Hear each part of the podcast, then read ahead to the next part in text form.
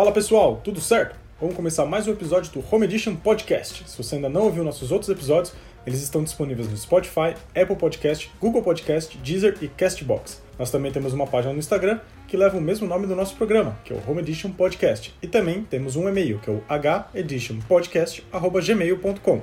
Eu sou o Guilherme. Eu sou o Rafael. E eu sou o Leandro. Isso aí, gente. E um pouquinho diferente do que foi o episódio passado, que a gente deu bastante risada, se divertiu com as nostalgias e tudo mais. O episódio de hoje vai ser um pouquinho mais sério, vai ser um pouquinho mais tenso, porque a gente vai falar da mensagem que o The Last of Us Parte 2 passa para as pessoas, para os jogadores e tudo mais. Só lembrando, a gente vai ir por blocos nesse episódio, então a gente vai começar lembrando um pouquinho do primeiro jogo, depois a gente vai falar um pouquinho do que melhorou do primeiro jogo para o segundo, porém não vai ser uma análise, então a gente não vai ficar se aprofundando em mecânicas e tudo mais, a gente só vai dar uma leve pincelada no que acontece e depois a gente vai entrar numa discussão sobre a história do jogo e nessa parte não tem como a gente não dar spoiler do jogo. Então, se você quiser escutar os dois primeiros blocos, legal, pode escutar sem problemas, não vai ter spoiler nenhum. Porém, quando a gente vai começar a discussão sobre a história, a gente vai avisar que vai ter spoiler, e aí fica por conta do, do, do ouvinte. Se quiser escutar, escute. -se. Obviamente, se você já jogou o jogo, você continua sendo bem-vindo também. Quem não jogou o jogo também é bem-vindo. Mas quem tem gente que não jogou ainda, eu sei que vai ficar meio incomodado em, em pegar bastante spoiler desse jogo. Não é não, gente? Ah, é. Nossa. Ah, é. Eu, cons eu consegui jogar o jogo fugindo de todos os spoilers, cara. Ter spoiler desse jogo é um crime. Esse jogo tem que ser jogado da forma mais natural possível. É, eu peguei alguns spoilers do jogo, então algumas surpresas assim do, do jogo eu acabei não, não tendo, porém a minha experiência com ele foi completamente diferente do que eu pensei que, do que seria. Mas enfim, vamos por partes, como eu comecei falando aqui. Então, só dando aquela recapitulada no, no, no jogo, no, na história do The Last of Us, né, no primeiro jogo lá. O jogo ele começa em 2013, isso ele fica bem claro em algumas partes, né? Tem as faixas lá turma de 2013 na faculdade e tal, tudo. E o vírus Corpsetis, acho que é esse o nome do vírus, que é um vírus que é um fungo. Ele se espalha pelo mundo, causando uma pandemia. Olha só que ironia, né? A gente está vivendo uma pandemia também. e esse vírus ele causa essa pandemia. E nesse meio a gente é apresentado ao Joe e a filha dele, a Sarah. E logo no começo do jogo, a Sarah tá é na hora da que dá a merda toda, né? Que a merda bate no ventilador, que o vírus se espalha de um jeito que não tem mais controle e o Joel tenta fugir com o irmão dele, né, o Tommy, junto com a Sarah para algum lugar mais seguro, né, onde não tá tendo tanta besteira, besteira não, tanta é, bagunça, né, a gente pode dizer assim, que tem esse monte de gente correndo para tudo quanto é lado. É o caos instalado, né, mano? Quando você vê aquela, aquele bem aquele comecinho, é o caos instalado. É feio o negócio até de ver. É, algo desesperador até. E nessa fuga, o Joel e a Sarah, eles são surpreendidos por um policial, um soldado, ou sei lá, uma pessoa armada que trabalha para o governo, até onde a gente entende. O, esse, esse, policial, esse soldado, ele passa um rádio falando que tem uma criança. E eu, do outro lado, respondem: não importa, não pode passar ninguém. E nesse meio ele ameaça atirar no, no Joel e na Sarah, e ele realmente dá um tiro e acaba matando a Sarah. Nisso o Tommy vem e salva o Joel, só que a Sarah morre ali nos braços do Joel. Depois disso, esse, esse, é o começo do jogo, gente. Isso daí pra, só pra relembrar, né? Tem 20 minutos de jogo, isso, acho que até menos, né, gente? Eu não, não tô relembrando. Menos, né? cara. Menos, uns, 10 né? minutos, uns 10 minutos de jogo você já, você já chega aí, você já. Primeiro corte no seu coração, né? Do primeiro, né, no caso. A gente ainda tá na história do primeiro. Isso, perfeito. É, então. E depois disso, o jogo ele dá um salto de 20 anos. Então, a gente estava em 2020, a gente estava em 2003, a gente 2013, perdão. E a gente vai lá para 2033. Lembrando que o único ano que é realmente mostrado no jogo é esse, é 2013. Depois vai tudo da, da conta da, do, do, jogador, na cabeça do jogador. Isso eu vou explicar mais para frente também quando a gente entrar no segundo jogo. A gente tá, começa em 2013, tem esse salto para 2033. E o Joel, ele virou um mercenário, é a palavra certa? Não sei se Contrabandista. Ele é um contrabandista. O lance dele é ele levar mercadoria, levar bem, levar o que for de uma área de quarentena para outra área ou para um grupo específico, enfim. Mas ele trabalha na área do, do contrabando mesmo. É sair do, do conforto do, das cidades né, criadas, passar por todo o caos que é fora delas e chegar até o ponto B com alguma carga, alguma coisa. É que é ilícito, né? Quando o jogo ele é bem, ele é bem explícito, bem no comecinho, quando você está aprendendo ali as mecânicas de comandar tal, junto ali da, da mina, eu esqueci o nome dela. Acho que é Marlene. Agora eu não lembro. Mas, cara, é, tem, um, tem uma galera que está sendo executada. Né? Você passa por um, um grupo que está sendo executado. Eles estão sendo executados justamente por contrabando. Que você não pode fazer. É, tipo, é, é o ato ilícito daquela sociedade. É, é, é assim. Ou você respeita o governo, ou você vai tomar tiro na cara. E nesse meio surgem os vagalumes, né, os Fireflies, que são um grupo que está tentando derrubar o governo. Eu não sei se é derrubar o governo, isso também não fica muito claro até onde eu me lembro. Mas é um grupo que é contra o governo, mas eles também são assim, tipo, ou você é a favor da gente, ou você também vai tomar tiro na cara. Ou seja, é um outro grupo, porém eles têm umas intenções menos ruins do que o governo tem. e nesse meio, o Joe, ele Pode falar, Lele. Eu acho que a ideia é acabar, a ideia dos vagalumes eu acho que é acabar com a tirania do governo, porque nesse mundo apocalíptico ele vira um governo totalmente tirano, né? Eles querem controlar tudo, até tipo, porque, né, tá um caos, só que eles controlam de uma forma meio violenta, né? E eu acho que a ideia do vagalume é meio que contra o sistema aí. Hum, é, provavelmente. Eu acho que é isso mesmo. E nesse meio o Joe recebe do, a, a missão, digamos assim, ele encontra uma outra contrabandista que está machucada e ela fala que precisa levar uma menina, chamada Ellie, para os vagalumes. E os vagalumes precisam dela e o Joe simplesmente fala: tá, vou levar. Paciência, é, é um trabalho e eu preciso disso.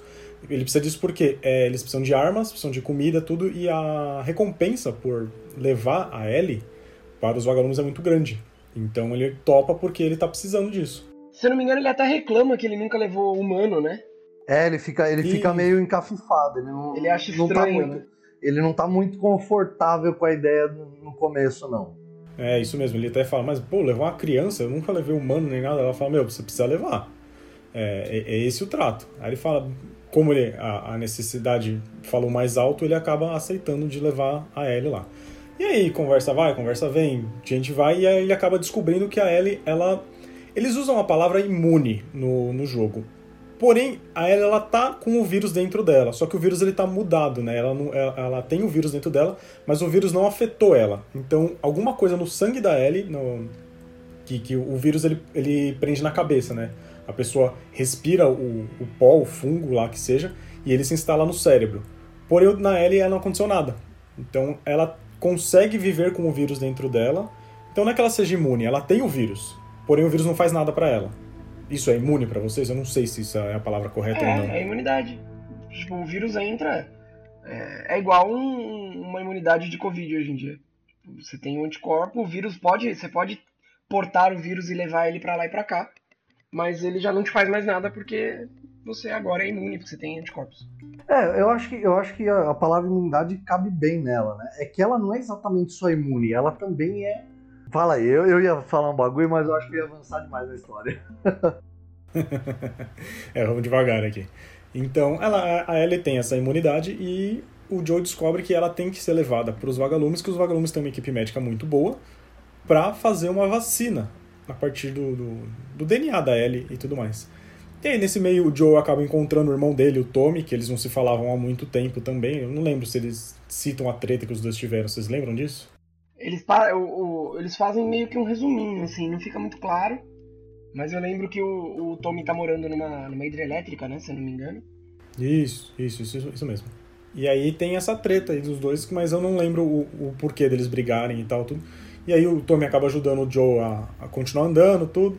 E assim, resumindo, o Joe chega no, labor... no, no, no hospital, para onde estão os vagalumes, e deixa a Ellie lá. Só que nesse meio ele acaba descobrindo que pra eles fazerem a, a vacina, a Ellie precisa morrer.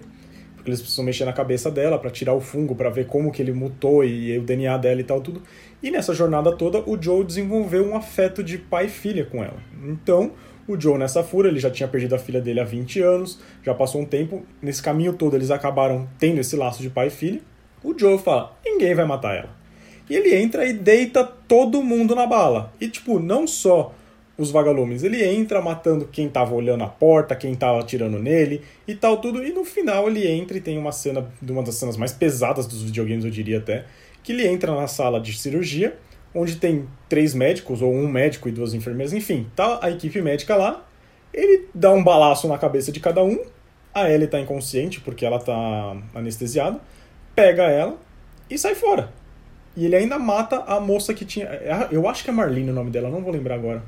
Se vocês puderem pesquisar aí depois. Não, Marlene, Marlene é a. É, sim, Marlene é a, é a líder do. É a porta-voz lá do, dos vagalumes. É ela mesma. Então, e o Joe, depois que pega ela, ele encontra ela e ainda mata a Marlene lá também. E a Ellie tá desacordada, ela não vê nada do que aconteceu. E a cena. Uma das cenas finais do jogo é o Joe conversando com a Ellie no carro. E a Ellie, a Ellie fala assim: Mas não deu certo. Aí o Joe fala: Não, tinha muita gente sendo. Tinha muita gente imune. É, eles não conseguiram fazer nada com o seu sangue. Então eles acabaram desistindo. E a Ellie fica assim, mas pô, eles desistiram mesmo? Aí o Joe fala, ah, desistiram, não, dá, não ia dar certo, porque ela não viu a chacina que o Joe fez para salvar a filha dele, vamos colocar assim. A cena final é a Ellie perguntando, você promete para mim que tudo que você falou é verdade? E o Joe termina o jogo falando, sim, eu prometo. E isso, quando eu via pela primeira vez, cara, eu juro pra você, eu me arrepiei agora. Arrepia, mas arrepia forte, cara. O negócio, o negócio é embaçado. Arrepia mesmo, é, é pesado, assim.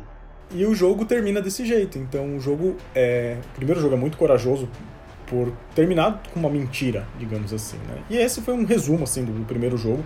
Obviamente tem mais coisa aí, tem uns outros grupos que aparecem, mas esse não é o foco agora. Essa foi uma recapitulada do, do primeiro jogo, sabe? Toda essa jornada que o Joe fez com a Ellie e tudo até chegar onde eles chegaram. E agora sim, o jogo tem uma jogabilidade muito boa, muito gostosa e tal, tudo. Porém, no 2, uma coisa que eu comentei com o Lele, porque que acontece?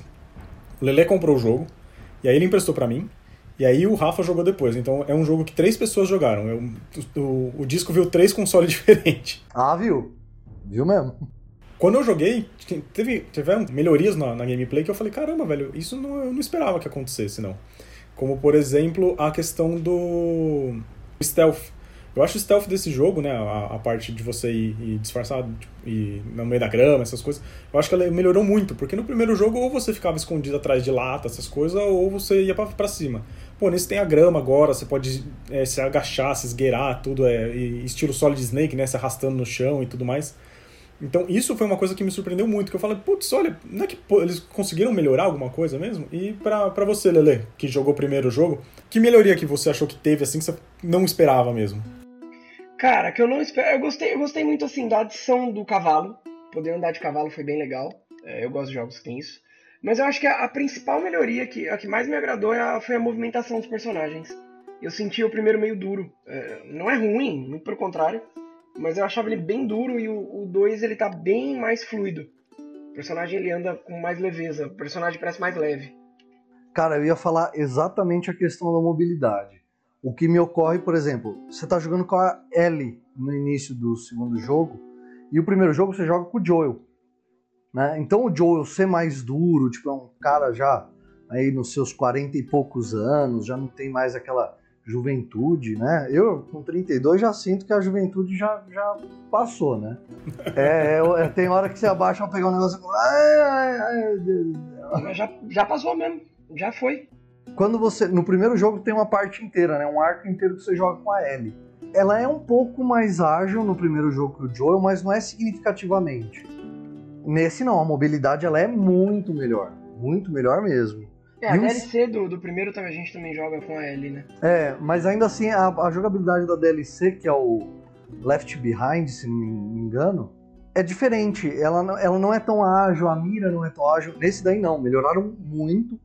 E a adição de um modo stealth mais complexo, né, que você consegue se abaixar, a grama contribui, cara, dá uma pitada a mais de realidade no jogo, que eu acho sensacional. E o que eu gostei também foi a, a, a naturalidade do, do cover. Né? Porque é, no, no, primeiro, se eu não me engano, a gente aperta um botão próximo ao cover, né? Como eram os jogos de cover. Quando começou a ter esse sistema de cover. E agora no segundo a gente agacha e quando chega próximo de um de algo para se se proteger, automaticamente o personagem já, já entra naquela posição de, de defesa. Verdade. Sim, sim, sim. Tem, tem isso. Uma coisa que eu achei bem legal é que assim, no primeiro jogo você podia é, melhorar as armas, né? Mas era simplesmente o Joe, ele encostava a barriga lá na, na mesa, você aumentava lá, você tinha as peças, ele melhorava a arma, pronto, acabou. Nesse não, cara. Nesse mostra lá ele colocando a arma em cima do, do, do balcão, e aí você fala, ah, quero melhorar, sei lá, a mira. Aí mostra ela, tipo, desencaixando uma peça, colocando a mira, dando a polida e tal. No, no revólver também é, tem uma coisa lá que você melhora o. Acho que é a cadência de tiro. Então. é, mostra ele desmontando a arma, limpando o, o, o, canhão também da arma lá e tal. Tudo, tipo, meu, eu achei bem legal isso visualmente, porque todas as armas modificadas, elas é, aparece isso no jogo, que a modificação das armas foram feitas realmente, então você vê isso. E a questão dos tiros também estão muito mais legais, porque eu acho que a mira tá mais, é, mais certeira e tal. É, não é aquela mira meio, meio, perdida e tudo, porque assim, o The Last of Us ele não é um jogo para você simplesmente sair atirando que nem um louco como o Uncharted, né? Você tem, é, tem bem menos bala, os seus recursos são menores e tal e tudo mais. Você tem o, esse negócio da, da mira no primeiro jogo, você às vezes gastava muita bala à toa, era muita bala desperdiçada. Nesse aqui, se você tiver um pouquinho mais de. menos de desespero, digamos assim, quando vem alguns infectados ou até humanos também, é, você consegue tipo, dar muito tiro na cabeça, sabe? Então é algo que melhorou bastante também na questão do, da mira. Ah, melhorou, melhorou mesmo. Até, até o realismo em reação à mira né? A, a física do jogo melhorou muito também. Né? Quando, quando você dá um tiro, por exemplo, principalmente quando você está com uma arma de longo alcance, as de curto alcance não dá para ver muito isso, mas as de longo alcance, cara, dá para você ver perfeitamente a física mais realista. Eu, eu acho isso bem legal. Num jogo que eu tenho tempo. Se você me falar, ah, você vai jogar um jogo de exclusivamente de tiro com física realista, eu vou falar assim, tô lascado tô lascado. Agora nesse não, nesse a física realista ela, ela adiciona ao jogo, ela melhora o jogo. Definitivamente. Eu, eu concordo com tudo isso que vocês falaram sobre a mira. É, inclusive quando você pega a. Acho que a escopeta, um pouco, ou shotgun, né? Depende de, de que língua que você jogou o jogo, se for em inglês ou em português. Ela, quando você pega ela sem nenhuma melhoria, cara, o primeiro tiro que você dá, ela é quase jogada para trás, né? Você dá um tiro assim, quando você vê a mira de novo, ela tá mirando no céu. E assim, eu nunca dei um tiro com uma arma desse. Quer dizer, eu nunca dei tiro com arma, né, gente? Não que eu já tenha usado arma de fogo uma vez na vida. Mas eu acredito que deve ser um, um tranco bem grande dar assim. E a Ellie, assim, ela tem 19 anos nesse, no segundo jogo. Beleza, ela já mexeu com arma e tudo mais, mas a gente vê ela, ela não, não tem um porte forte assim, né? Tudo. Nada, ela é então, a gente vê que quando né? ela... pequenininha e magrinha. É, então. Então, assim, ela tem a força dela, obviamente, ela não é uma, uma, uma mulher fraca.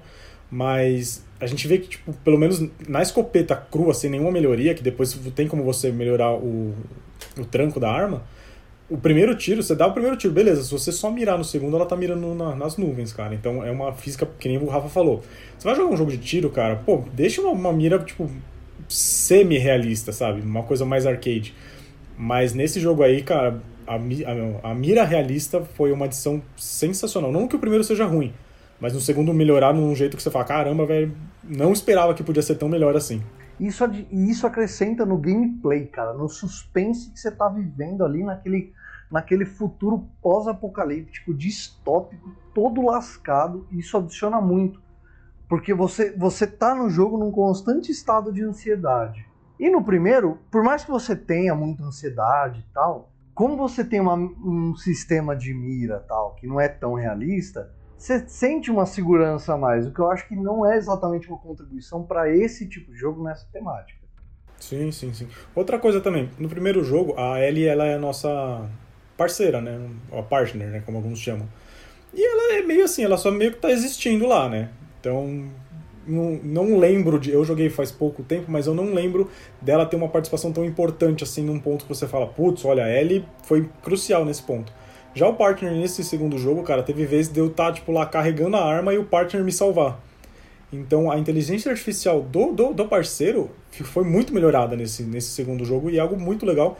Eu lembro até no, no, God of War, tudo bem, não é do, da Naughty Dog, né? Ele é do Santa Monica Studios, mas o Atreus, ele foi uma melhoria gigantesca que fizeram. Todo mundo achou que o Atreus ia ser um pé no saco e não, ele é um, um partner ótimo. E no caso do The Last of Us Part 2 também, o partner ele é muito bom, ele ajuda mesmo, ele não tá simplesmente lá para fazer as linhas de, de, de, diálogo com, com a Ellie e tal. E é muito legal, cara. É de verdade a, a Dina, né? Que é, já foi até mostrada no, nos gameplays, que ela é uma partner sensacional. Eu achei ótimo o, a inteligência artificial deles.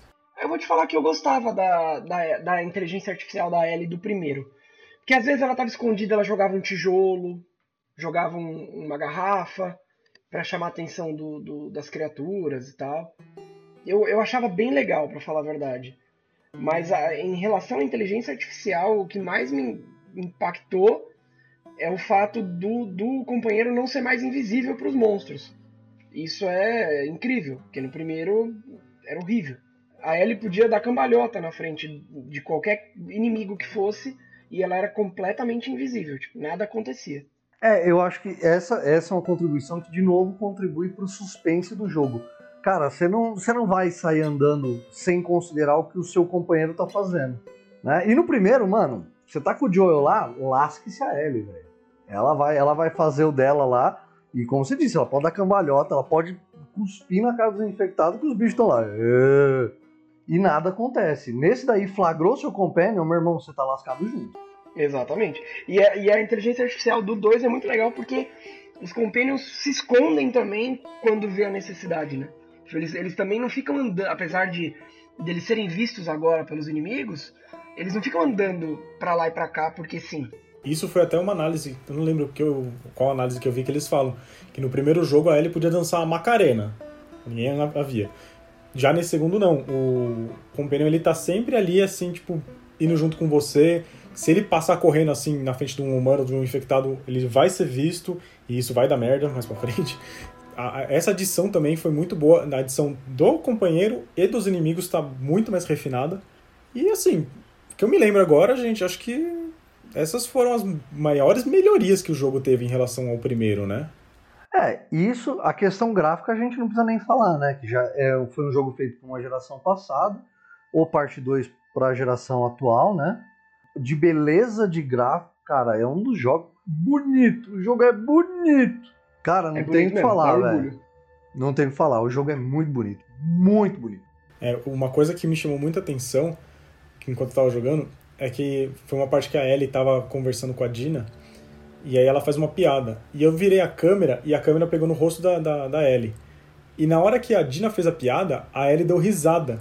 E, tipo, risada com uma coisa bem expressiva, assim, e isso no meio da gameplay.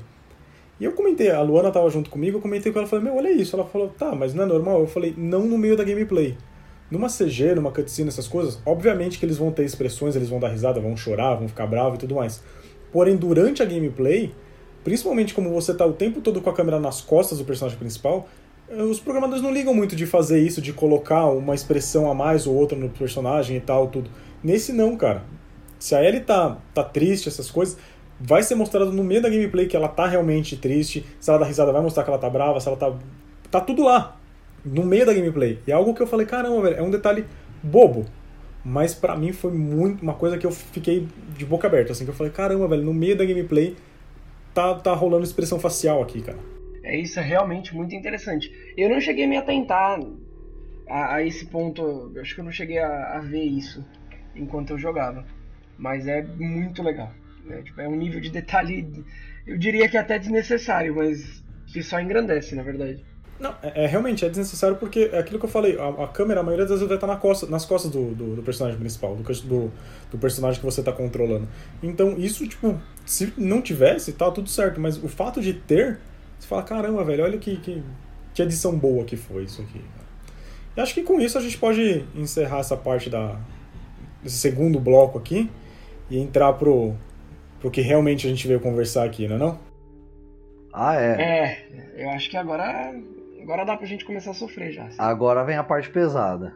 Isso aí, gente. Então, só lembrando mais uma vez que a partir de agora a gente vai começar a parte com spoilers do jogo, porque não tem como a gente discutir sobre a mensagem que esse jogo passa sem entrar em, com, com os spoilers. Então, se você não jogou o jogo e não quer saber nada da história, a gente se despede aqui.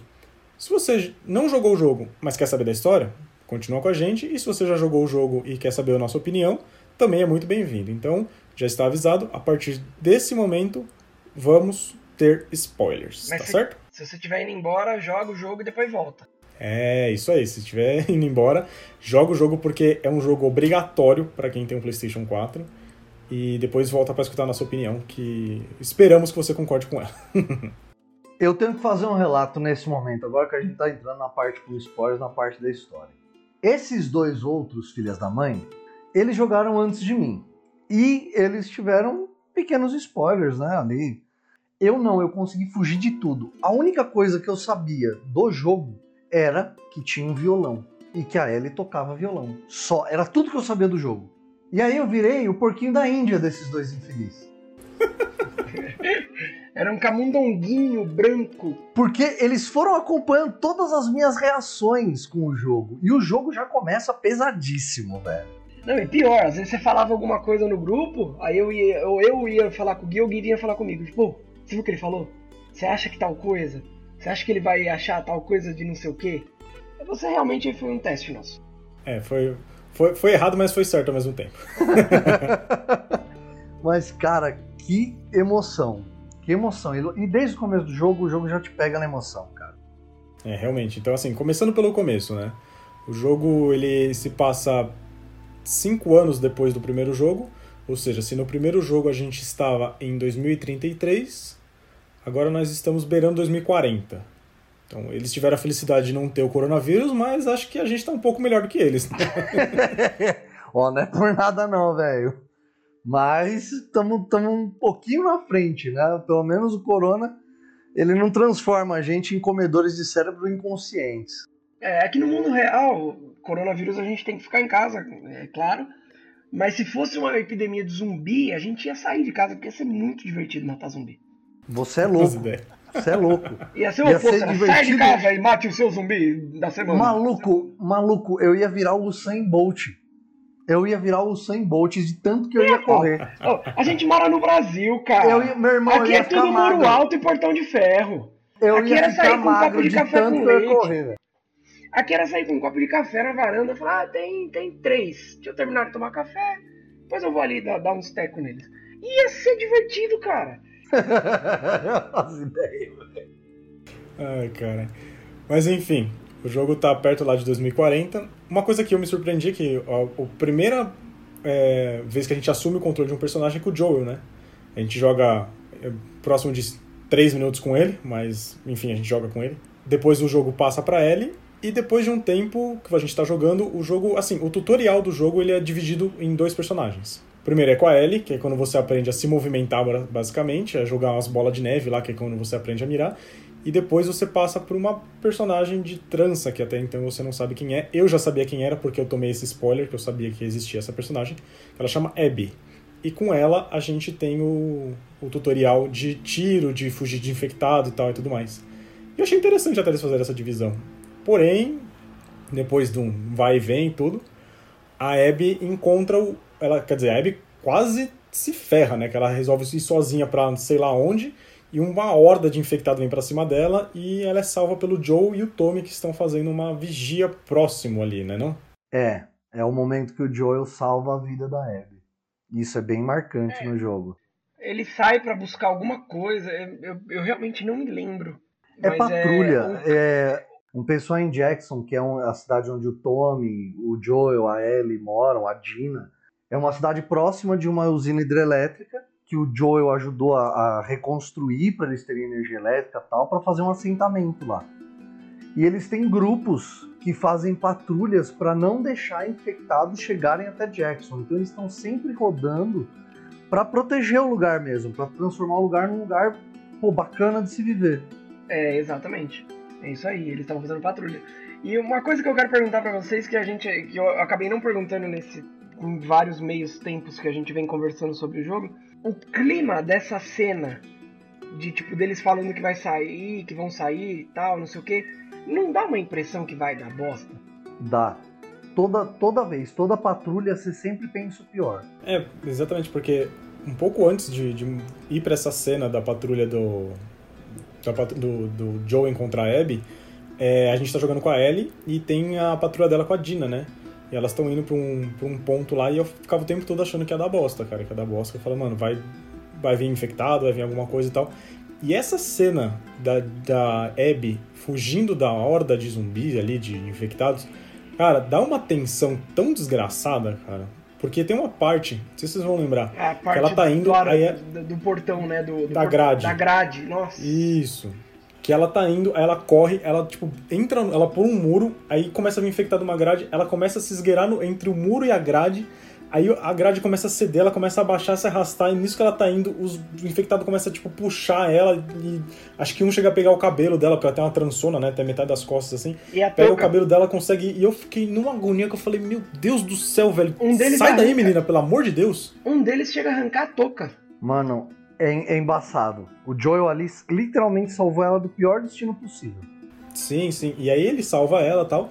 E nisso tá o Joe e o Tommy, eles estão longe de Jackson tudo, e a Abby fala assim: Ah, a gente tá numa mansão aqui perto, vocês não querem vir pra cá? Porque nesse meio o Joe fala: Ah, eu sou o Joe e esse aqui é o Tommy. E a Abby olha pra ele e fala: Ah, você que é o Joe? Aí ele fala: ah, vamos, vamos lá. Aí a, a Abby fala assim: Não, vamos lá que meu grupo tá, tá nessa mansão e vai ser, vai ser bom pra gente. E tá mó nevasca Porque também, né? tão... Isso, tá rolando uma nevasca. E aí eles vão pra essa mansão. No que eles vão pra essa mansão, a Abby chega com os dois. E eles estão numa sala e aí eles falam: Ah, tamo aqui, tudo. Aí, a, aí fala: A gente ajudou a, a amiga de vocês e tal. E o Tommy fala assim: Eu sou o Tommy, esse aqui é o Joe. E aí todo mundo olha pro Joe e o Joe olha, olha pra eles e fala assim: aí, pelo visto vocês já sabiam disso. E nesse momento vira pra Abby, a Abby tá com uma escopeta e ela dá um tiro no joelho do Joe. E a gente fala, mano, caralho, o que tá acontecendo aqui, velho? Eu já sabia o porquê, porque esse foi um spoiler que eu já, já tinha pego. Nossa, esse, esse, o tiro no joelho é cruel, cara, porque joelho dá uma aflição. Eu tenho aflição de bater, bater o joelho na cadeira, ainda mais levar um tiro de 12 no joelho. Eu não tinha spoiler nenhum. E é- essa cena, ela me provoca um ódio genuíno. Meu, meu corpo inteiro, na hora que eu vi aquilo, meu corpo inteiro esquentou. Eu fiquei com raiva, eu fiquei inquieto. Malandro, foi assim, uma das coisas mais tensas que eu já joguei na minha vida. E galera, acompanhem a evolução de, de nervos do Rafa, de emoções do Rafa. Porque, assim, o Lele sabia de um spoiler, eu sabia de vários spoilers e o Rafa não sabia de nada. Então o jogo funcionou, digamos que 100% com o Rafa. Não vou dizer que não funcionou pra mim com o Lele, porque ele realmente funcionou. Porém, com nós dois, como a gente já sabia algum- alguns detalhes, é, tinha coisa que não era surpresa. Pro Rafa foi tudo surpresa. Então, acompanhem o- as emoções do Rafa. Então, nesse momento, é, dá raiva mesmo. Você fala, mano, o cara ajudou você e você dá um tiro de 12 no joelho dele. É sério isso? Foi, foi um negócio, até agora, tipo, me deu uma arrepiada agora. Que eu falo assim, cara, beleza. E isso me tirou do sério, isso me tirou do eixo, velho. Eu sabia que o Joel ia morrer, mas ainda assim essa cena foi horrível, horrível, horrível. É, então, eu também sabia que o Joel morria, mas assim, ele não morre com um tiro. Porque depois dela dar o tiro na perna dele, ela vem com um taco de golfe. E ela esmaga ele com um taco de golfe. Assim, ela não mata ele nesse momento, porque o jogo corta pra Ellie de novo e o Jesse, que é um dos outros personagens que. Assim, a Ellie e a Dina estão namorando. E esse foi um dos hates mais absurdos que teve na internet, porque tem um casal de lésbica no jogo. Meu Deus do céu. Enfim, é completamente irrelevante o fato das duas meninas estarem juntas, porque é até um romance bonito que tem no jogo, sabe? É é um relacionamento bonito entre as duas. E o Jesse Não, eu só ia complementar que inclusive não é só bonito como a Dina é um dos meus personagens preferidos. Não é o meu preferido, mas é meu segundo personagem preferido. Meu também, eu gosto, gosto muito da Dina e assim, é um mundo é um mundo tão cagado que qualquer manifestação de amor que você olha, você fala assim, puta cara, podia ser assim, né? Podia ser um jogo mais tranquilo, mas não, o jogo é um turbilhão de emoção. E o, o lance, o Gui comentou, né, que a Abby não mata o Joel instantaneamente após meter um quilo de chumbo com uma escopeta no joelho dele. Ela tortura ele, o que me, me leva em muitos limites de ódio e raiva que eu tive na minha vida são superados por isso. É, é, é, a gente dá risada, mas é porque eu imagino a reação do Rafa, porque é, é complicado mesmo. E assim, o Jesse ele aparece e fala pra Dina e pra Ellie, fala, meu, o Joe, não, o Joe e o Tommy não voltaram até agora da, da patrulha deles e a gente pegou rastro, alguma coisa assim. Eu não sei o, o- como eles chegam nessa mansão, se eles vão por rastros e tal. A Ellie, eles se dividem, vai cada um pra um canto, se eu não me engano. A Ellie chega no- na mansão e no que ela escuta, chega na mansão, ela escuta o Joe gritando. E no que ela chega nessa sala, a Ellie, tipo, toma um socão, sei lá de quem, de um personagem lá. E eles, tipo, imobilizam ela. E logo em seguida chega o Tommy também, que também é imobilizado. E eles veem o Joel sendo torturado, que nem o Rafa falou. E nisso, tipo, que eles estão lá, é- a, E- a Ellie li- começa a gritar pedindo pra parar com aquilo, que aquilo, tipo, não tava certo e tal, tudo. E eles falam, meu, se eles estão aqui, com certeza vai vir reforço. Eles, um dos caras fala pra Abby, meu, acaba logo com isso. E aí tem uma outra personagem, caramba, como que é o nome da personagem agora? A que tá grávida? A Mel. A Mel. É, exatamente. A Mel fala assim, não, mata todo mundo. Aí a Abby fala assim, não, meu negócio é com ele. E aí ela enterra o taco de golfe na cabeça do Joe. Meu, é uma cena feia, cara. É uma É, morte... e, e antes disso tem a cena mais expressiva do jogo, em questão de, de, de expressões faciais mesmo, que é o olhar do Joel pra Ellie com ela gritando, pedindo para ele levantar. E, tipo, aquela cena fala, tipo, meu, ele consegue falar e passar exatamente o que ele quer sem falar uma palavra, porque, tipo, ele nem tem força para falar mais. Aquela cena, é, para mim, é o, o, ápice da expressão desse jogo. É, é uma cena bem pesada, muito bem trabalhada, não, graficamente falando. E o Joe acaba morrendo ali, com um taco de golfe na cabeça. A Ellie e o Tommy são largados lá. O Tommy, acho que eles desmaiam ele, alguma coisa.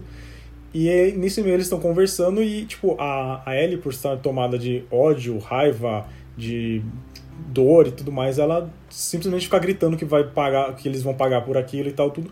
Porém, rola uma conversa entre a Abby, a Mel e o Owen, que também é um personagem muito importante da história. Uma conversa entre os três e tudo, só que a gente não escuta, porque a, a gente tem o foco da, da Ellie.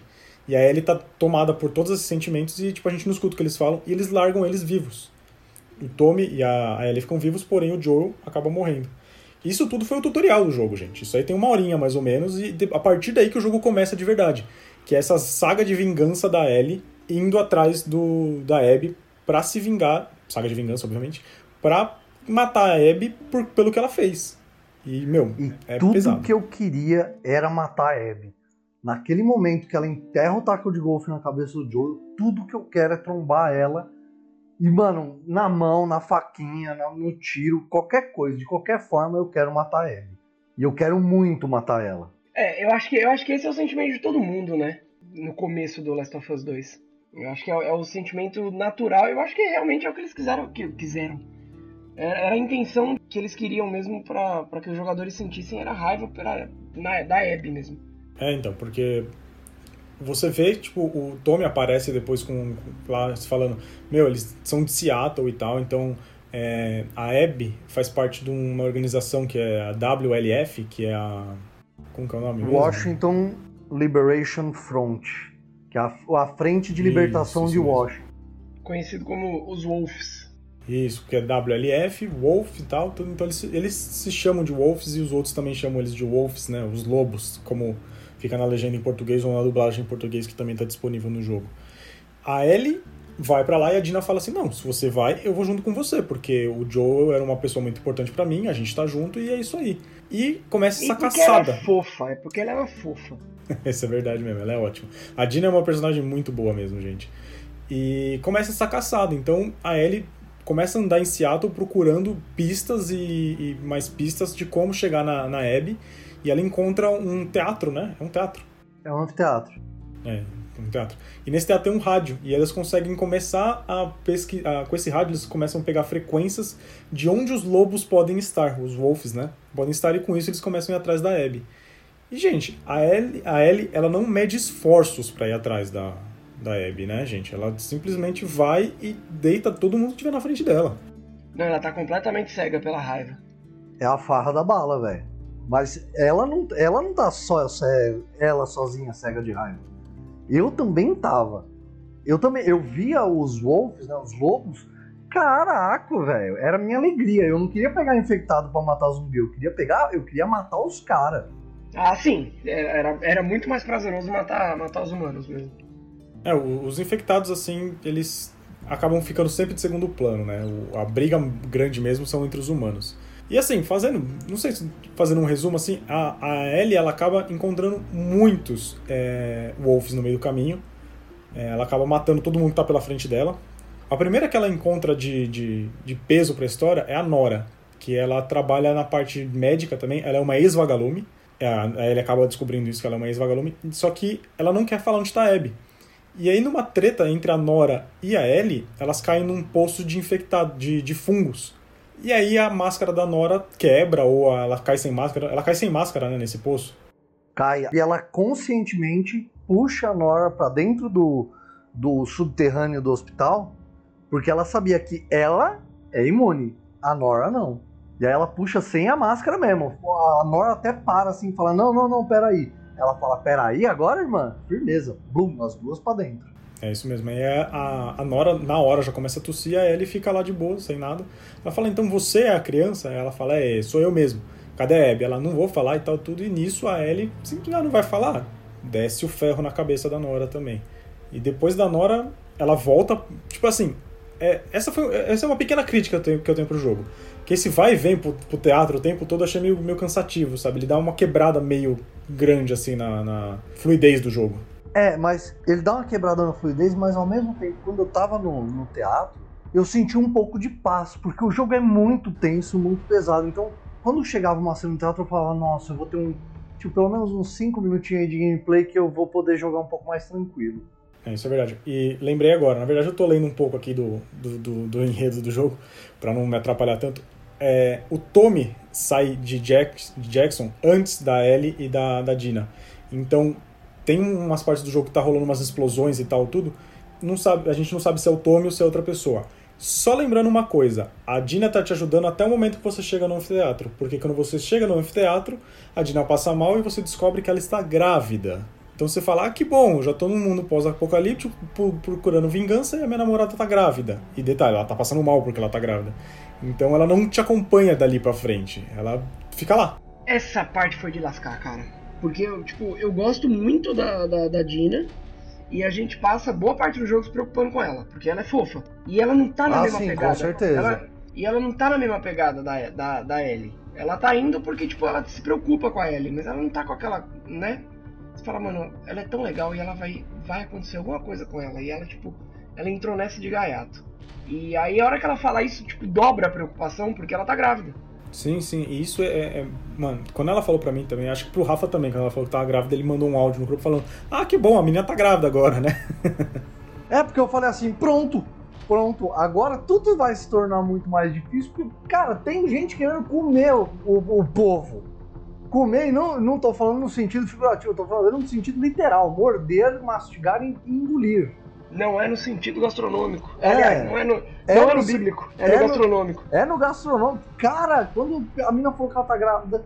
Aí, esse foi um dos grandes choques para mim, porque eu acho que eu parei um, um pouquinho com a minha fúria sanguinária, que eu até aquele momento ainda queria muito, muito destruir tudo que tivesse na minha frente. Aquilo parou um pouquinho minha sanguinária e falou assim, cara, agora, tipo, não tem mais duas pessoas buscando vingança aqui, tem uma terceira pessoa, não faz ideia do que tá acontecendo, meu irmão. Não faz ideia. A Dina já não tava muito na pegada. Quando ela falou que ela tava grávida, eu falei assim, meu Deus, eu vou cuidar dessa mina, velho. Eu não, eu, não, eu não posso largar ela aqui. Eu não posso, em hipótese alguma, largar ela aqui. Eu ainda estava louco de, de vontade de matar a Abby, mas aí eu acho que a minha preocupação começa a despertar um outro sentimento, que é a minha, minha preocupação com a Dina. Sim, é, é, é assim, o personagem da Dina ele é tão bem trabalhado, cara. Ela é uma, uma, uma, uma, moça tão querida. Ela é tão, tipo assim, até no momento que ela tá lá de, de companheiro com você, tudo, ela é tão boa com você que você fala, caramba, velho, eu só quero o bem dela aqui. E quando você descobre que ela tá grávida, o meu sentimento foi a mesma coisa, porque esse foi um spoiler que eu não peguei. Na verdade, eu, eu peguei três spoilers e um era falso.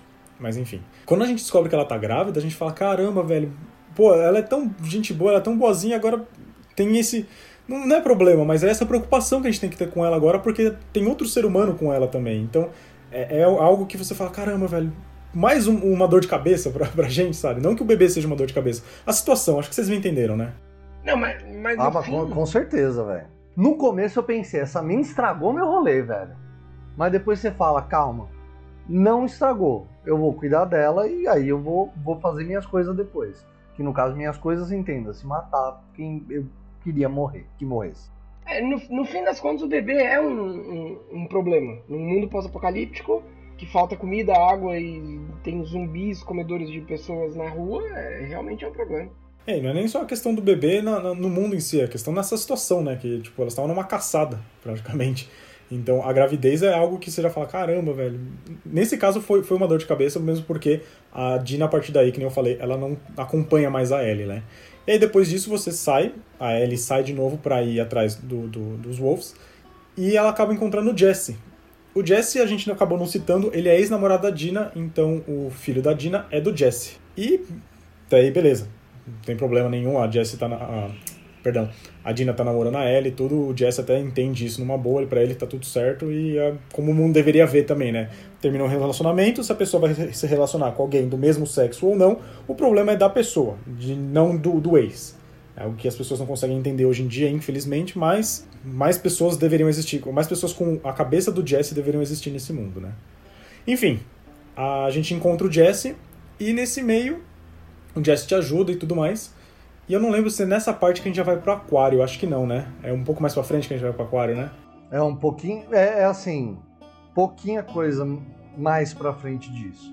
É que aí o, o, o Jesse ele fica cuidando da Dina, porque ela não pode ficar sozinha, né? Tudo bem, ela tá bem trancada lá dentro do teatro, do, do teatro então o Jesse acaba cuidando dela. E aí a Ellie vai numa caçada e num rádio, numa conversa de rádio, ela escuta que tem um aquário. Um aquário lá em Seattle, que possivelmente é onde a Abby está. E aí ela fala, mano, vou para esse aquário. Quando ela chega no aquário, ela não encontra a Abby, mas ela encontra duas pessoas, que são o Owen e a Mel, que estavam juntos com a Abby quando a Abby matou o Joel lá naquela mansão. E no meio dessa treta, ela entra apontando arma para todo mundo os dois estão desarmados. Porém, o Owen vai para cima e numa briga de mão e tal, tudo, a Abby dá um tiro. A Abby não, perdão. A Ellie dá um tiro no Owen e aí a Mel vai para cima da, da Ellie. E nesse que ela vai para cima, a Abby. A, oh meu Deus do céu, é difícil. Ellie e Abby, né? Os caras podiam ter feito, tipo, mano, Suzana e Berenice. Sei lá, qualquer outro nome, cara. Os nomes muito difíceis. Matilda Berenice. Matilda e Berenice é uma boa. Eu ia falar Cláudia, porque eu gosto muito de Cláudia. Mas antes disso, tem, tem também o, o, jogo psicológico que a Ellie faz com, com o Owen. O jogo psicológico que ela faz com ele e com a Mel é, cara, é muito tenso. De tipo, é, ele, ela chama a Mel e fala, me aponta no mapa aonde tá a Abby. E aí eu vou chamar ele. Se ele apontar outro lugar, eu mato os dois. E aí, tipo, tipo o que, que eles vão fazer? Eles ficam em choque.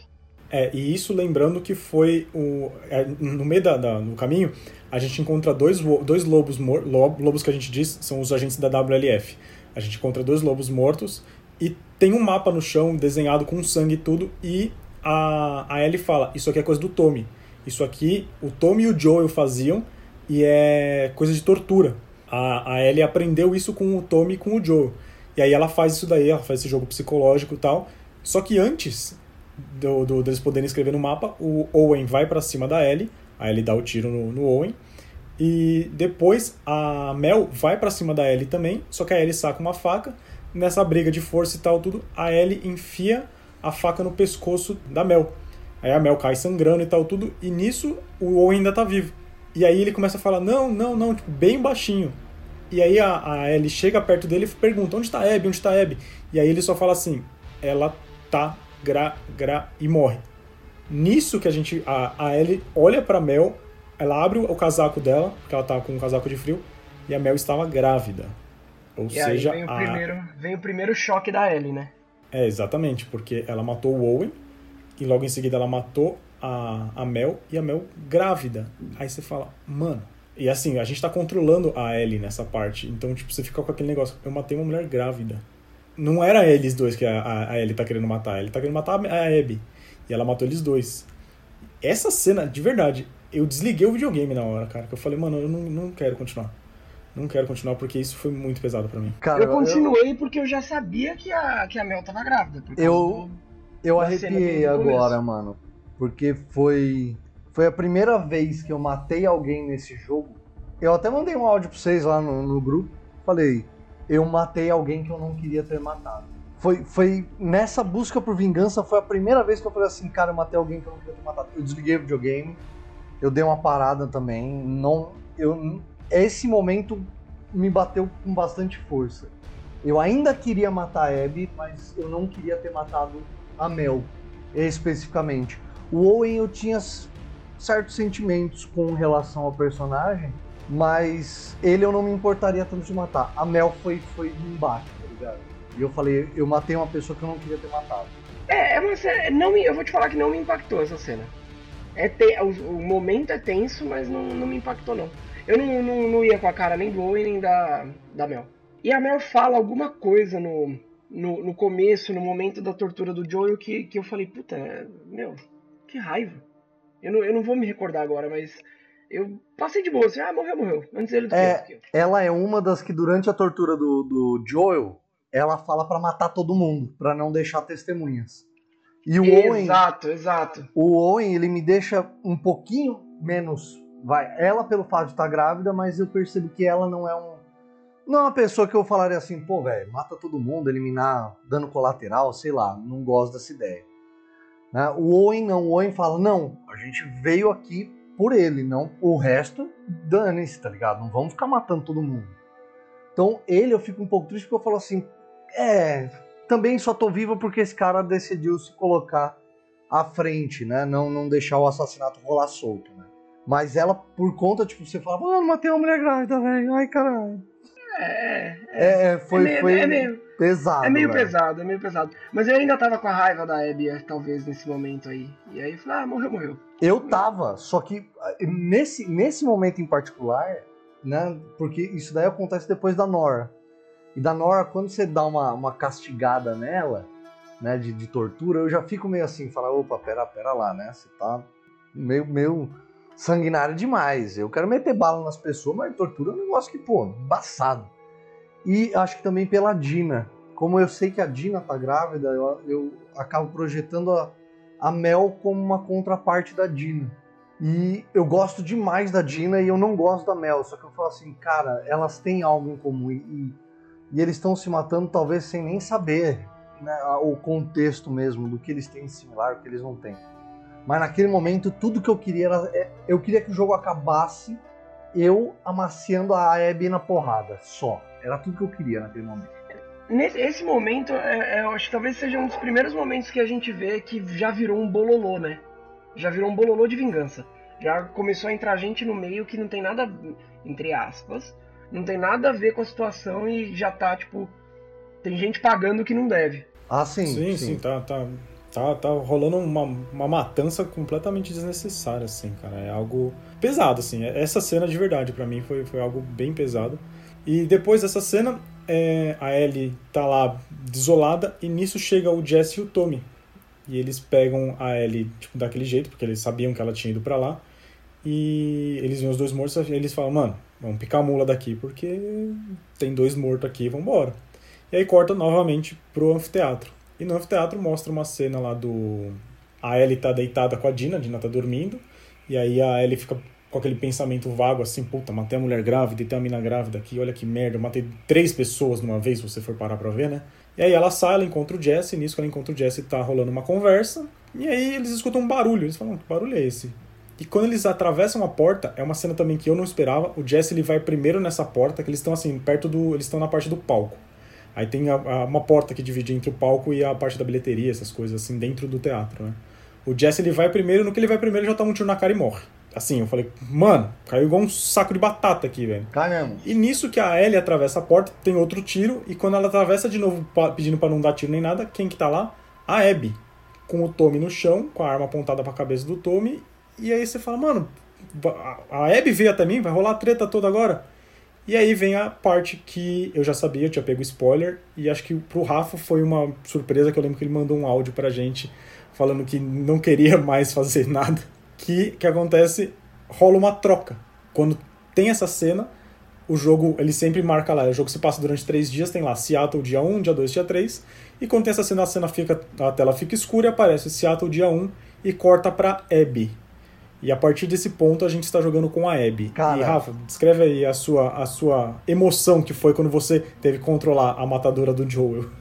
Malandro, eu fiquei enfurecido. Por quê? Porque ela entra no, no teatro, primeiro que ela mata o Jesse. O Jesse também é um personagem muito da hora.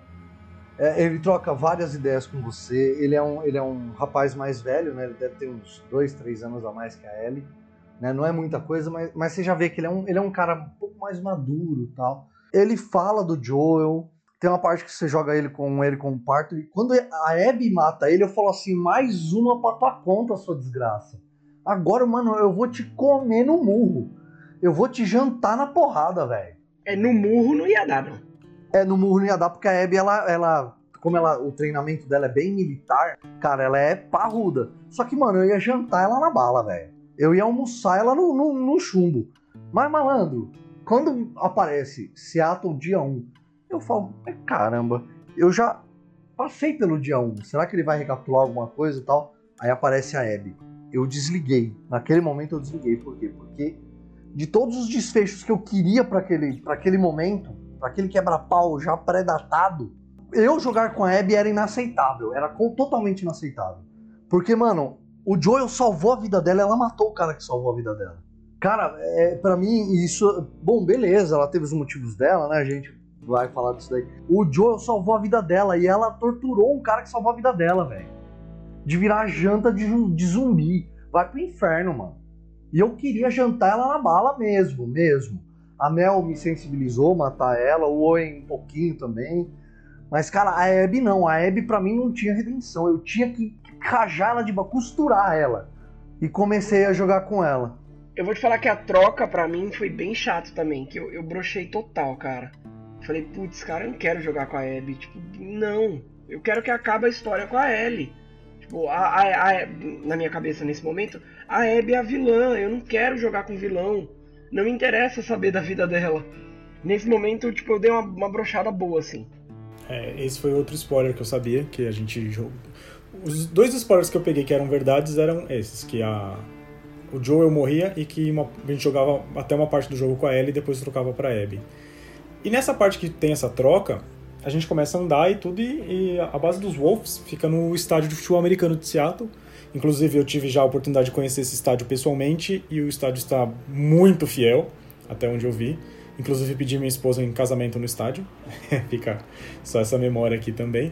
E tá muito parecido, muito parecido mesmo. A Luana tava junto comigo no dia que, que eu comecei a jogar. Quer dizer, a Luana acompanhou a história inteira do jogo ah, comigo. Ah tá, achei que você ia falar que ela tava com você no estádio de Seattle quando você pediu ela em casamento. Falei, pô, legal que ela tava ali, né?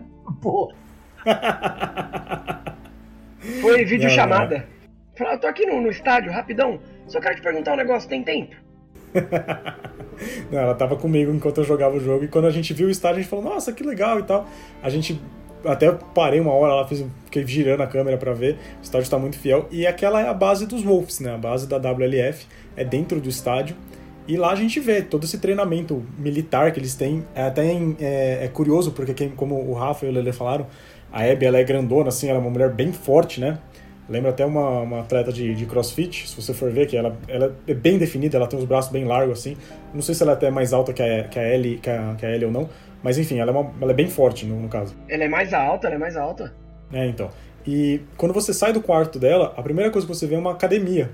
E tem uma academia com um monte de peso, uma galera malhando lá, tudo. Acho que rola até uma piada de um NPC com a Abby falando: E aí, vamos, vamos, vai puxar um ferro hoje? Ela fala: Ah, eu tô, tô levantando mais peso que você e tal, e você ainda vem querer tirar com a minha cara, alguma coisa assim.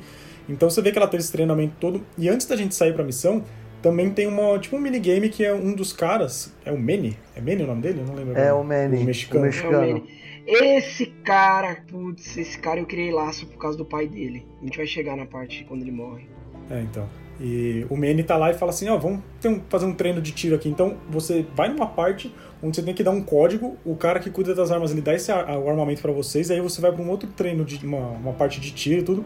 Depois disso, você vê que ela realmente teve esse treinamento militar. Então, ela é uma moça treinada numa academia, ela tem treinamento de tiro, tudo. E a gameplay entre a Ellie e a Abby é bem diferente, sabe? A, principalmente na questão de tiro, tudo. A Ellie é mais o stealth, a Abby já é mais vai para cima, é porrada mesmo, ela é bem mais forte, ela derruba tanto o humano quanto o infectado mais rápido do que a Abby na questão de, de, de, de porradaria. A Ellie já é mais stealth pelo fato dela ter a faca que não quebra. Isso foi uma coisa que eu adorei. Quando trocou pra Abby, eu falei, puta, vai ter faca que quebra de novo, velho. Isso me irritou Nossa, foi chato. Foi chato mesmo. É, é, as chives, né, que eles chamam, né? Que são aquelas facas caseiras. Cara, isso irrita demais. É, então. Mas antes disso, eu não sei se é antes disso ou é durante, rola um flashback da Abby. Quando ela era mais nova, quando ela tinha mais ou menos a idade da Ellie lá no primeiro jogo não sei se ela é um ano mais nova ou mais velha, mas enfim, elas devem beirar mais ou menos a mesma idade.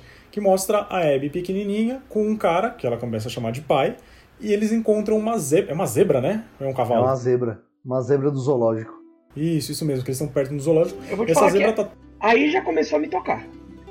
Esse momento eu já, eu já olhei e falei, Ih, porra. É, é uma cena até bonita, assim, que a, a, a zebra, ela. Ela tava parindo ou ela tava fugindo? Ela tava prenha. Ela, ela, ela, ela, ia parir, só que ela se machuca na hora. Ela fica presa no arame farpado. E ela Exatamente. consegue parir. E, e, o pai da Abby tá indo atrás para ajudar ela a parir. Isso, isso. Tanto que ele até solta ela, né, da, da, do arame farpado tudo. E aí você vê, tipo, pô, o cara é uma gente boa, tal, tá cuidando da Abby aqui. A Abby também, ela tem esse laço muito forte com o pai dela, tudo. E aí, nesse, nessa conversa entre os dois, você acaba... Uma pessoa chega Pra falar. Acho que é o, é o Owen que chega, não é? Pra falar com o pai É, o Owen. Que o Owen e a Abby, eles eram namorados, né? De, de adolescência, assim.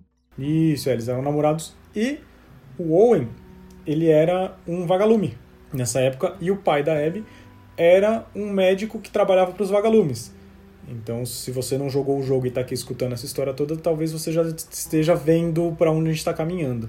E o Owen chega pro pai da Abby, que eu não lembro o nome dele agora, vocês lembram? É citado o nome dele? Eu não lembro agora. Eles falam, eles chamam ele de doutor alguma coisa. Tipo, é doutor e o sobrenome, mas eu não lembro o sobrenome. É, eu não vou lembrar agora também, mas enfim. E eles falam, ela chegou, a vacina vai poder ser criada. E aí... É o Dr. Anderson, Sim. Dr. Anderson. Boa, Rafa, boa. E aí eles chegam, fala, doutor Anderson, ela chegou, a gente vai poder criar a vacina.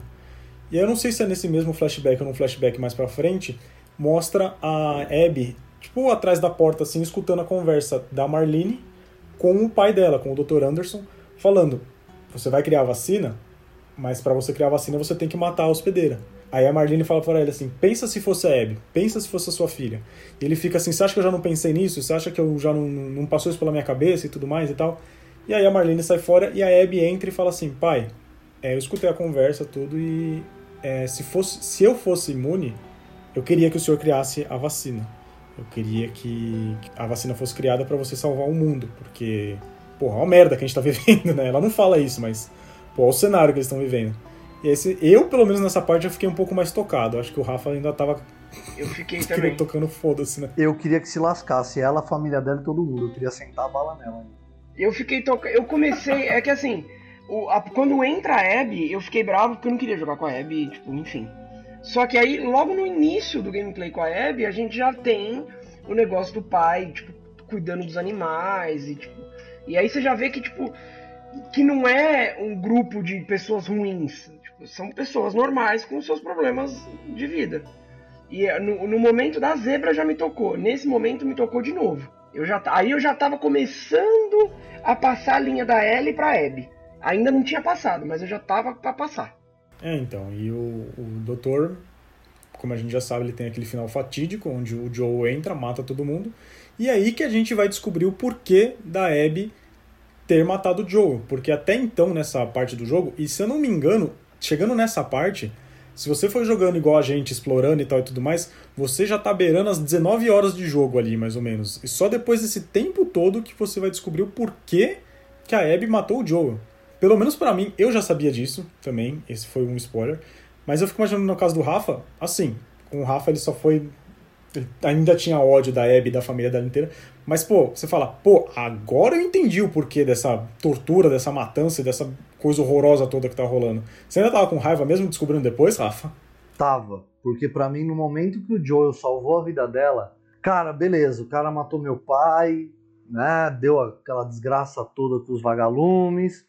Só que, mano, tipo, a Abby devia a vida pro Joel. Se, se no jogo se passaram 30 minutos entre ele salvar a vida dela e ela levar ele pra mansão onde ela torturaria ele, pra mim era injustificado ainda. Pra mim era injustificado. Porque, mano, a Abby devia chegar e falar assim: olha, malandro, você salvou minha vida faz o seguinte, volta pra tua vida, eu falo que eu te matei e, e a gente segue aí, cada um o seu caminho. Mas já que você salvou minha vida, eu vim aqui pra te matar e não vou te matar. Firmeza? Boa, vambora. E eu ainda tinha muito ódio dela. Vai, numa situação um pouquinho mais humana, meu, você quer matar? Pô, mata. Vai lá, mete um tiro na cabeça dele, não precisava ter tirado no joelho. É, a- você torturar uma pessoa que salvou sua vida, você matar uma pessoa que não salvou sua vida, eu acho muito embaçado, velho. Muito embaçado. A dívida de vida é muito grande. É, é bem complicado mesmo. É, é uma verdade, mas qu- quando dá o clique de que ela fez isso, que o Joel matou o pai dela, aí que é a hora que a gente olha e fala, ah, entendi.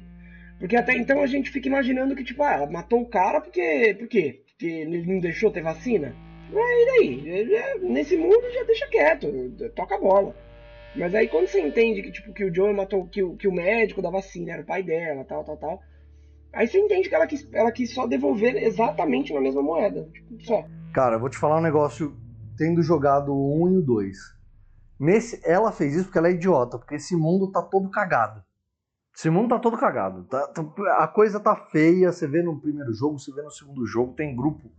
Tem grupo de canibal no primeiro jogo, tem grupo no segundo jogo que é escravista. né? Beira o fascismo. Cara, é, é embaçado. Então, assim, ah, eu fui atrás de vingança. Você foi porque você é idiota. E a Ellie, posso dizer que minha ideia mudou sobre ela ao longo do jogo. Mas é o caminho normal. O caminho normal é esse mesmo, é mudar. É, então. Como eu e Lele conversava no, no, privado aqui, não no grupo que a gente tem do podcast, eu e Lele a gente meio que clicou na mesma parte, sabe? Nessa parte da, da Abby ter o pai dela e tudo mais e tal, ser um pouco mais humana e tudo. O Rafa ele só clicou no final do jogo e para mim acho que foi até para ele foi até melhor ter clicado no final do jogo. Esse clique que a gente fala é a hora que a gente sente que a mensagem que o jogo passou acertou a gente, sabe? O Rafa ele precisou do contexto inteiro e isso não é, um, é algo ruim, ele, porque o final do jogo ele é bem surpreendente mesmo assim. Não é surpreendente, mas ele é um tapa de mão aberta na cara, sabe? Obviamente, isso é um tapa de mão aberta. Mas é um tapa daquelas mãozonas do Shaquille O'Neal na sua orelha, sabe? Porque, meu, a coisa é, é, é feia. E de costa de mão ainda, não é aquele tapa que vem com a, com a palma. É de costa, aquele tapa desmoralizante, velho. É, é, é, pesado. É um tapa forte. Bem, bem forte. Aquele que você vai levar pro resto da vida, praticamente. Quando a gente volta para jogar com, com a Abby, ela descobre que o Owen tá sumido e que ele pode estar trabalhando para os cicatrizes. Aí você fala, cicatrizes? Eu, quando joguei, eu falei, será que eles chamam um grupo de, de Jackson de cicatrizes? Mas por que, que eles chamam o grupo de Jackson de cicatrizes? Não, não faz sentido, eles não têm cicatriz, porra. O que, está acontecendo? Nesse meio você acaba encontrando o, o Owen, né? O, o, você encontra o Owen antes da, de encontrar o Levi e a Yara? Sim, é antes. É, antes. É antes. Isso. E nesse meio o Owen fala, meu, eu não quero mais saber de matar ninguém, eu não quero mais saber de matar cicatriz, eu não quero mais saber dessa vida que a gente tem. Ele tá no aquário, nesse aquário lá que a gente encontra ele lá com a Ellie. Ele tem um barco e ele tá querendo consertar, consertar esse barco para ir para uma ilha. Para viver a vida dele longe de, de WLF, longe de cicatriz, que eles ficam citando o tempo todo, longe de qualquer dor de cabeça. Ele é um cara que cansou dessa vida de matança, de sangue e tudo mais, e ele fala: Meu, eu só quero saber de viver minha vida. E nessa hora, eu falei: Puto, o Owen é um cara legal. O Owen é um cara que merecia viver, cara. É, esse momento. Até então eu não gostava do Owen, mesmo gostando da Abby já. Mas aí nesse momento eu falo, porra, olha aí. O cara tinha, tinha uma cabeça já, já. Ele já tinha se tocado que aquela vida não era muito certa, assim. O cara queria só viver, viver em paz. É, então, e esse refúgio aí, essa, a, o aquário, a Abby sabia porque era um esconderijo deles dois juntos. Eles meio que, entre aspas, assim, descobriram o aquário e foram para lá porque eles falaram, meu, vai ser o nosso esconderijo, vai ser a nossa base secreta, longe de todo mundo, tal, vai ser o nosso momento de paz aqui. Só que o Owen tá lá e ele tá com a Mel, né? Inclusive a Mel está grávida do Owen. A Abby, ela tem esse negócio de ainda gostar do Owen, mas ela saber que, que tomou um pé na bunda, porque eles não, não tinham mais essa cabeça igual, sabe? A, a Abby esse negócio da Abby ir atrás do Joe o tempo todo foi algo que esgotou o Owen, e o Owen falou, meu, não dá mais para me relacionar com você por causa dessa sua sede de vingança. Então, é, ele falou, meu, não dá mais para viver desse jeito, e nisso ele se aproxima da Mel. Então, a Abby, por vingança, acabou perdendo o namorado, ainda gostando dele. Só que, o que acontece? O Owen, ele some enquanto ele tá indo atrás dos cicatrizes. E o pessoal da, da WLF acha que ele vai se juntar aos cicatrizes. Então eles já falam, mano, vai começar uma caçada aí ao Owen, porque, pô, ele tá ajudando cicatrizes, que é um outro grupo. E nesse meio, a, a Abby tá saindo do. É quando ela sai do aquário que ela é presa pelos, pelos cicatrizes? É nessa parte? É, depois que ela sai do aquário. É, então. E... É, agora, agora, me deu branco, não, não consigo definir. Não, é sim. Ela, ela tem a conversa com, com o Owen e ela sai ela é pega pelos cicatrizes. Ela não é que ela é pega, né? É o primeiro contato que você vai ter com os Scars. Que é a primeira isso, vez que isso, você isso, ouve o assovio e vem uma flechada no peito. Que eu tomo, eu tomei, naquele momento eu tomei um susto sem precedentes, cara. Não, o assobio é, é, um é um recurso que eles usaram de tensão para criar tensão, porque os cicatrizes eles se escondem muito bem no jogo e aqueles assobio e não para, cara. E um assobia daqui, o outro assobia dali, e aí você não sabe de onde tá vindo o som. É, é, é uma ferramenta de tensão muito bem feita. É, a primeira vez que a gente escuta esse assovio aí é com a Ellie. A hora que a gente tá chegando perto do, do aquário, é, eu também tomei um baita de um susto, porque você tá indo numa parte que tem uma grama alto, aí vem esse assovio e essa flechada vem do nada. Você fala, cacete, velho, o que tá acontecendo aqui? Mas os principais inimigos, vamos colocar assim, dos, dos lobos né, da WLF, são os, cicatrizes. E depois a gente descobre que esses cicatrizes é como se fosse uma seita, que eles se autodenominam serafitas, E o que acontece? Quando nasce uma criança serafita, eles falam que ninguém é perfeito à visão da sacerdotisa deles lá. Então o que eles fazem? Eles fazem um corte no rosto dos dois lados da boca deles, na, na lacuringa, e com isso eles ficam com essa cicatriz no rosto. Por quê? Porque ninguém pode ser ninguém é perfeito à visão da sacerdotisa deles. E eles é que é a doida que, que veio com uma ideia de, de paz e harmonia, que todo mundo tinha que viver em paz, só que para chegar na paz tem que usar a força bruta. É, é maluca, mais ou menos, tipo, a ideia dela, quando você vai conhecendo os serafitas mais, um pouco mais a fundo, você percebe que a sacerdotisa, no início, quando ela estava viva, os serafitas não eram violentos daquele jeito. Quando ela morre que a coisa desanda, que é o bom e velho caso. O problema não é a religiosidade, o problema é o fã-clube e o que fazem com ela. É, é o fã-clube, fã-clube, exatamente. É, realmente. E aí nisso, quando a Abby sai do aquário, ela é capturada, ela tá voltando para a base lá da WLF e ela é capturada por uns serafitas. Inclusive, esse foi um dos trailers do The Last of Us Part 2, que é um trailer bem pesado que a gente não sabia o que, que era, que, a, que era a Abby, que era uma personagem jogável e toda a história que, que tinha por detrás disso. E ela tá lá para ser enforcada, porque ela é da WLF e ela não merece viver. E nisso eles chegam com uma outra serafita, que eles estão falando que ela tá traindo eles. E aí ela, a, uma das líderes lá fala assim, não, quebra as asas dela. E aí vem uma cena pesada. É uma criança, né? É uma criança.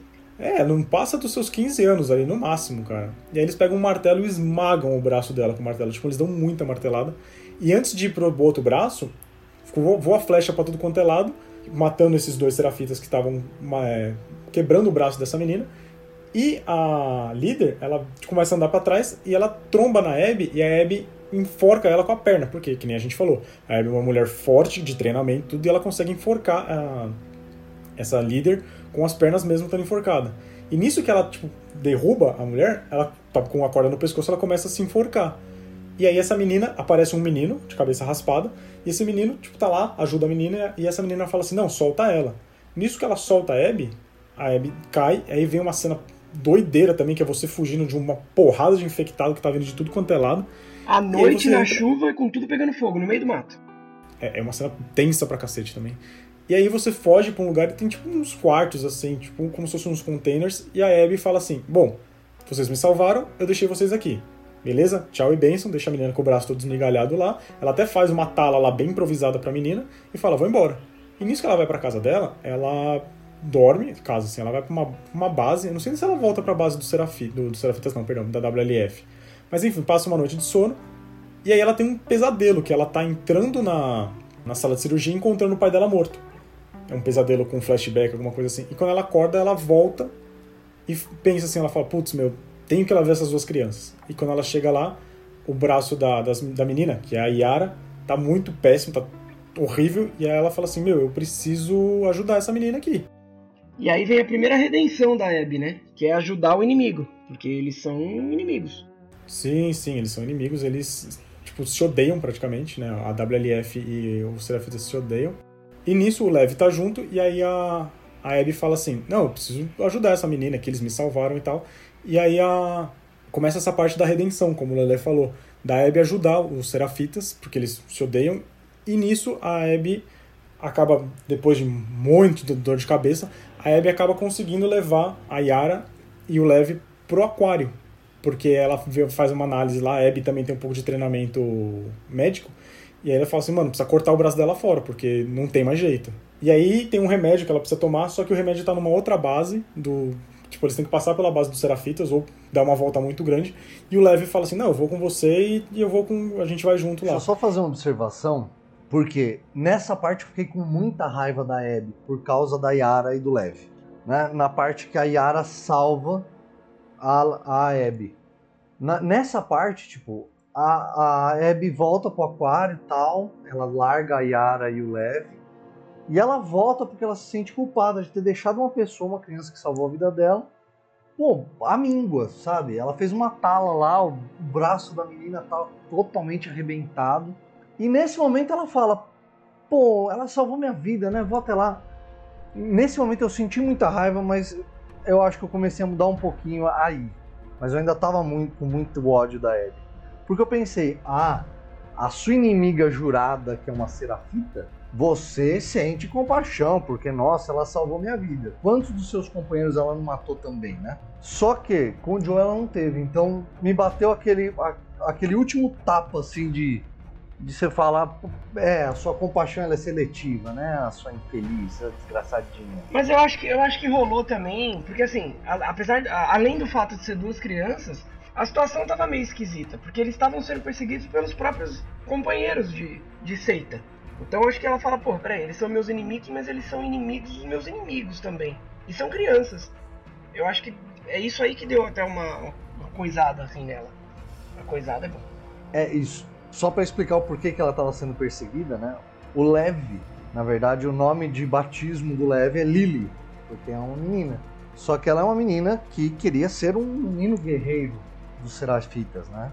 E ela raspa o cabelo dela e é por isso que estão perseguindo o Levi e a Yara, que é a irmã do Levi. Ela assume a personalidade de menino também, né? Ela... Exatamente. Nessa perseguição, tudo o... nessa ida até pegar o remédio lá, que você tem que atravessar a base dos Serafitas, o Levi fala pra ela, ah, eu raspei a cabeça porque eu queria ser um guerreiro e tudo mais, e aí a, a Abby fala, não, tá bom, mas por causa disso eles estão te seguindo? Aí ele fala, ah, é, tem mais alguma coisa e tal, e ele não quer falar. E nesse meio a gente encontra os Serafitas, os Serafitas falam, Lily, vem pra cá e tal e tudo mais. Nessa que a gente volta, a gente pega o remédio e volta, fazem a cirurgia no braço da, da Yara, tiram o braço dela, e ela fala assim: Isso que eu fiquei abismado, que tem gente que não percebeu que o Lev era trans nessa parte. Isso também foi outro motivo de hate na internet, que é, pô, tem um casal de lésbica que tem um menino trans, meu Deus do céu, que coisa horrorosa. Eu mesmo não percebi nessa parte, só percebi quando rolou a explicação mesmo do negócio. Pra mim, leve era leve. É, então, e nessa parte a, a Yara fala pra, pra Abby. Fala, não, o, o Levi, ele tava jurado para ser uma das esposas de um dos, sei lá, de quem, dos Serafitas. Mas ele não aceitava isso, então o Levi que era ela antes, agora ele é ele. E o Levi é o Levi, o Levi é um menino. Pronto e acabou. É os anciãos. Os anciãos, eles pegavam... Me... Isso é uma coisa que me deixa com muito nojo dessa seita. Né? Eles escolhiam menininhas. E, e o Levi é o irmão mais novo da Yara. Criança, criança, criança. Aí Não os... era nem um caso Exatamente. de, Não era nem um caso de um velho doido querendo uma, uma novinha. Era uma criança. É, mano, e assim, pô, vai, o Levi deve ter o quê? A, se a Yara tem 15, ele deve ter uns 13 no máximo. Por aí, por aí. E aí ele fala isso. E depois o Owen, ele descobre que o Isaac, que é o líder dos, da, da WLF, tá indo pra Ilha dos Serafitas lá pra matar todo mundo porque é o que ele quer fazer. Só que eles têm que ir pra lá porque o Levi tá lá, né? O Levi ele foge da Yara, não lembro por qual motivo. Ah, ele precisa ver a mãe dele, né? Alguma coisa assim, cara, Então, não fugiu esse detalhe agora. O Owen, a ideia do Owen é, é achar um canto legal e pacífico e levar a Yara e o Levi. Porque ele já não, ele já não tá mais com aquele ódio, né? Do, dos que ele tinha Aí a gente vê que ele também é um cara legal, né? Porque, porque até quando, quando a Abby chega com as crianças, ele fica meio reticente do fato deles serem cicatrizes e tal. E aí depois quando ele, tipo, ele fala, ah, eu vou mesmo pra arrumar o barco aí e tal. E aí ele fala, ah, eu vou levar eles. Tipo, vou levar eles comigo. E aí a Abby fica super agradecida por isso e tal. Mas quem fica pistola mesmo por causa desse lance é a Mel. A Mel ela fala: Eu só vou se você não for. Né? A Mel ela passa a dar uma. Ela, tipo, não sei qual que é o sentimento que a Mel tem pela Abby, por, pela Abby ser ex do Owen. Se ela acha que a Abby e o Owen ainda. Ah, ela não gosta muito. Ela não. é, Visivelmente ela não gosta muito da Abby. Então, a Yara, na hora que o Owen fala, ela já super topa, fala: Não, vamos com vocês tal. O Levi, ele quer ir tentar tirar a mãe deles de lá, do, do santuário dos Serafitas, né? E a mãe dele é completamente fanática pela, pela religião e não reconhecia mais o Levi como filho pelo fato dele ser trans. Mas mesmo assim ele, ele quer tentar salvar a mãe daquilo lá e levar ela embora. Assim, e, tanto que ele vai, e você com a Abby, você vai pro Santuário dos Serafitas durante a invasão do Isaac, que é o líder da Wolf, né, da WLF. E, cara, é um Deus nos acuda, porque aquela parte você tá, tipo, todo mundo é seu inimigo, você tromba o, o Levi, o Levi num, num acidente, a mãe dele correndo atrás dele, querendo matar ele, ela cai, tromba, ele empurra ela, ela bate a cabeça e morre. Que é outra cena muito pesada, né? Principalmente pro Levi.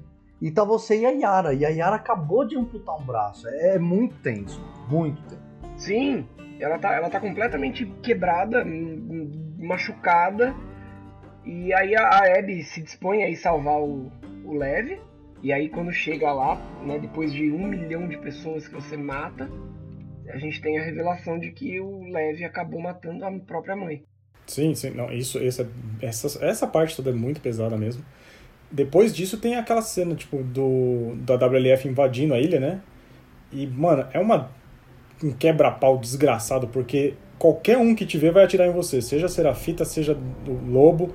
É uma cena horrorosa aquela parte, cara. É pesadíssimo isso, né?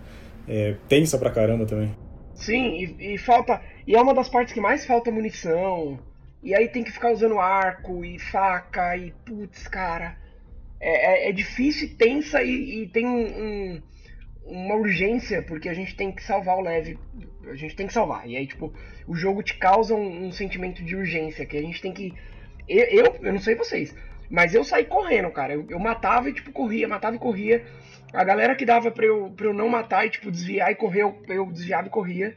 Eu, eu tentei manter stealth durante boa parte dessa, desse, desse momento, né? Desse, desse arco do jogo. Agora, uma coisa que, que me pesa muito é que quando você encontra o leve, eu, eu, eu, às vezes eu me culpo por umas coisas que eu sei que vão tem que acontecer no jogo. Não importa como que eu fizesse, aquilo iria acontecer. Mas quando eu acho leve, eu dou uma relaxada. Eu falo, ah, missão cumprida, da hora, vamos sair fora. E aí que essa relaxada, tipo, né, avançando um pouquinho mais, a, a Yara é pega pelo grupo de assalto do Isaac, né, do líder da WLF. E, cara, naquele momento eu falo, ah, eu, eu me desliguei, eu deveria ter prestado atenção. Só que eu, eu sei que o jogo não mudaria, não importasse o quanto stealth eu tentasse ser naquele momento. Mas a, a morte da Yara é um negócio que me, me arrebenta. A, a Yara e o Levi são os meus personagens favoritos do jogo, né? Por mais que você não jogue com eles. E a Abby não quer que a Yara vai, né? Quando ela fala, eu vou salvar o Levi, ela fala, eu vou junto. Ela fala, não, não vai não. Ela fala, vou sim. E aí ela vai. E, tipo, a Abby não quer que ela vai porque, além dela não ter um braço, é, é muito perigoso, né? E aí ela vai e acaba morrendo. É, a morte dela é uma morte bem horrenda mesmo, porque ela chega, toma um tiro fica caída no chão. Depois, quando o Isaac tá lá, ela dá um tiro na, nas costas do Isaac, ou na cabeça, não lembro. E, mano, a galera faz dela uma peneira, cara. É bem pesado você ver uma criança, né? Tipo. É um tiro é nas costas pesado. que ela toma, se eu não me engano. É, então. E depois os caras metralham ela enquanto ela tá no chão. E aí vem uma das cenas mais chocantes para mim, e uma das mais bonitas, e que, tipo, pelo menos assim, tem várias cenas de carga emocional. Mas o, quando ela morre, o Levi se revolta, né? E aí fala, é, é a sua família que, se referindo aos Wolves, matou minha irmã e tal, não sei o que, não sei o que. Volta pra sua família, eu, eu, eu sou um serafita, eu vou viver sozinho. E aí a Abby dá, tipo, um gritão, assim, tipo, você é minha família, tipo... Aí você fala, eita caramba, como assim? Tipo, ela, já, ela realmente já não quer mais saber dos Wolves, ela, ela tá preocupada com ele. E é, essa cena é muito genial, é incrível. Nesse momento, minha opinião da Abby começou a mudar um pouquinho. Né? Eu, eu... No fim do jogo. É, não, não exatamente no fim, né? Mas, mas naquele momento eu, gosta, eu gostei muito do personagem do Levi. E eu já gostava dele. Um pouco mais pra frente eu vou gostar mais. Aí ele se consagra como o meu personagem favorito do, do jogo. Ele é incrível mesmo. É muito bom, cara. E, cara, né, no momento que ele se consagra, eu falo assim, meu irmão, beleza, ganhou meu coração e tal. Só que naquele momento que ela, ela consegue olhar para aquela criança e, e, se importar mais com ela do que com uma missão genocida, pô, pra mim já é um pontinho positivo pra Abby. Ainda quero matá-la? Ainda. Eu ainda ansiava pelo momento que eu voltaria para Ellie e sentaria o braço na orelha da Abby. Mas naquele momento, e, e, essa, e esse momento é um jogo, é um momento muito tenso. Quando você finalmente consegue sair da Ilha dos Serafitas, você tá no dia 3 de Seattle, que é o dia que acontece que a Ellie encontra o aquário e mata o Owen e a Mel. Então você tá no dia 3, quando você, no final desse dia 3 da Abby, você volta pro aquário. E, aí desencadeia o momento, né? E a, a, a Abby vai encontrar a Mel e o Owen, e aí corta pro teatro, que você vai jogar com a Abby contra a Abby. Que aí é uma, uma parte naquele momento bem decepcionante para mim. Hoje, olhando para o que eu joguei, é, é, diferente. Mas eu não queria esse combate. Eu queria, quer dizer, eu queria esse combate, só que eu queria estar com o controle atrás de outro personagem, da Ellie. E é chocante porque o jogo trabalha de uma forma que ele faz você ter ódio da Abby, a Abby encontra a Ellie. Corta, começamos a jogar com a Abby. O jogo, pelo menos para mim, o jogo faz você ter ódio da Ellie, corta, volta para aquela mesma cena do meio. A cena que divide o, o jogar com a Ellie e jogar com a Abby. E aí quando volta, dá aquele impacto, tipo, você fala, cara, eu não quero mais que aconteça nada. Porque você tá numa situação assim, ou eu odeio as duas, ou eu amo as duas e eu não quero que nada aconteça. É, exatamente. E essa cena, ela é bem. Da, da, luta, quando eu vi, eu falei, quem será que eu vou controlar? E pelo caminhar da, da carruagem, eu falei, mano, eu vou controlar a Abby. E é uma, uma luta assim que a Abby tá com uma arma e a Ellie tá com a mochila dela inteira. Então todas as armas que a gente conseguiu com a Ellie, ela tá com todas as armas, seja porrete, seja espingarda, seja revólver e tal e tudo mais. E é uma cena bem, é uma luta bem intensa porque elas caem no porão do teatro e o, a, a Abby perde a arma. Então você fica, tipo, a Ellie totalmente armada e você só com os seus, seus braços, praticamente. E rola essa treta e tal, tudo. E uma hora a Abby vai para cima da Ellie, arrebenta a Abby no soco, quebra um braço dela, e nisso a Dina vem para cima da, da, da Abby. E aí a gente fala, não, e ela tá grávida, caramba, ela tá grávida. Exatamente, e ela vem para cima com uma faca. E a Abby, por ser muito mais forte, consegue bater a cabeça da Dina no chão umas três, quatro vezes, pega Antes a faca... Disso, a Dina abre faca... um talho, né? A Dina, a Dina abre um talho no braço da Abby antes disso. Sim, sim, sim, porque ela vem dando com a faca voando pra tudo quanto é lado. E aí a Abby consegue reverter, como eu falei, e põe a faca no pescoço. E aí a Ellie grita para ela e fala assim: "Não, ela tá grávida". E a Abby olha para Dina e fala, a Abby olha para Ellie e fala assim: "Ótimo". E aí ela se prepara para cortar o pescoço e o Levi fala assim: "Abby, não". E, e esse, a Abby olha para Dina. Cara, esse é o momento que o Levi se consagra como meu personagem favorito. Cara, ele tinha tudo pra odiar todo mundo. A mãe dele era uma extremista religiosa que durante uma briga com ele, ele acaba matando ela num acidente. A irmã dele morre tentando salvar ele, quebra um braço dela por conta. Cara, ele tinha tudo para ser o personagem mais recheado de ódio do jogo inteiro. E nesse momento ele fala: Não, para. Não, não, vamos, não vamos criar mais essa cadeia de ódio que a gente tá criando. É, é onde a gente vê que a, a, claro, teve, teve o, o apoio do, do Levi, que foi fantástico, ele ter, ele ter impedido ela de matar. Mas tem a primeira redenção da Abby. E, e eu sou time Abby justamente por isso, porque a Abby enxergou que isso não ia levar a nada nesse momento. Tipo, ela para e aí ela olha para ela e fala: Eu não vou te matar, eu poderia te matar, eu não vou te matar, mas não apareça mais na minha frente porque eu não vou te dar outra chance. Exatamente. Aí depois disso, a cena do jogo fecha e abre com a Ellie numa fazenda. E nessa fazenda está a Dina e já com o bebê. Então já a gente chuta que já se passou pelo menos mais um ou dois anos aí. E a Ellie ainda tá meio estranha, ela tá meio ressentida ainda com algumas coisas e tal. Você faz um tour pelo, pela fazenda, tudo, tudo no amor e paz, mas sempre com aquela tensãozinha assim, porque tem uma parte que a gente fica sem ver a Dina que eu jurava de pé junto que a Dina ia morrer naquela parte, seja lá por Deus por alguma coisa, ou por seja por humano, seja por infectado, ou se a casa ia cair na cabeça dela. Mas nesse momento do jogo eu já não queria que mais de nada de ruim acontecesse com ninguém, eu simplesmente queria que o jogo acabasse. Acredito que o sentimento de vocês era o mesmo também, né? Ah, era. Era o mesmo. Naquele momento mesmo. eu só queria que ninguém sofresse mais nada, velho. Cara, ainda assim, quando trocou pra Ellie e pra Abby, eu não queria que a Ellie também morresse, não queria mais nada, assim. Não queria que nada acontecesse. Mas ainda assim eu me preocupava mais com a Dina e com o bebê do que com a Ellie. É, eu também. Aí assim. Porque eu achei que o jogo ia usar. Eu achei que. Desculpa te interromper, Gui. Eu achei que o, o jogo ia usar o artifício de ferir ou matar a, a, a Dina pra Ellie voltar a, a, a, a trazer todo aquele sentimento de vingança. Porque, tipo, o jogo não acabou ali. Ele para de um jeito que, tipo, nada aconteceu. É, então. Que nesse momento a Dina tá lá tocando, tocando a vida dela, com o bebê, tudo, só que a gente sente que a Ellie ainda tá meio assim, meio estranha. E aí vem o gatilho da, Eb, da Ellie, que é o Tommy. A gente não comentou isso, mas no, na briga do teatro, a Abby dá um tiro na cabeça do Tommy. Porém, ele não morre. Mas ele fica meio manco de uma perna, ele perde um olho também, ele fica tudo, tudo, tudo cagado, cara. Ele, e aí ele chega com um mapa falando: Olha, a gente fez um rastreamento e a Abby pode estar aqui. E ele fala, e eu preciso de, e aí o Tommy fala pra, pra Ellie, eu preciso de você. Não consigo fazer isso sozinho, preciso de você pra gente vingar. A Abby matou o Joel, a gente precisa se vingar e tal, tudo. E a Dina vira pra ele e fala assim: sai da minha casa. e não me apareça mais com essas ideias. A gente quer viver a nossa vida em paz, a gente quer cuidar do nosso filho, e você não pisa mais aqui. E aí ele era o Tommy chutado da casa, tudo. E aí a, a ele fica meio assim, agora, o que, que eu faço? Ela olha pro mapa e tal, tudo. E nessa parte pega e corta pra Abby de novo. Eu falei, caramba, velho, ainda tem mais coisa nesse jogo. E nessa parte que a gente vê que ainda vai ter mais jogo, porque a Abby ainda tem arma, você ainda encontra recurso, tem os infectados também nessa parte do jogo. E você encontra um rádio, porque o objetivo da, da, da Abby, depois de ter feito tudo, ela largou a, a Ellie lá, ela não quer mais saber da Ellie. Ela quer saber de encontrar os vagalumes porque ela sabe que é um grupo que vai acolher ela.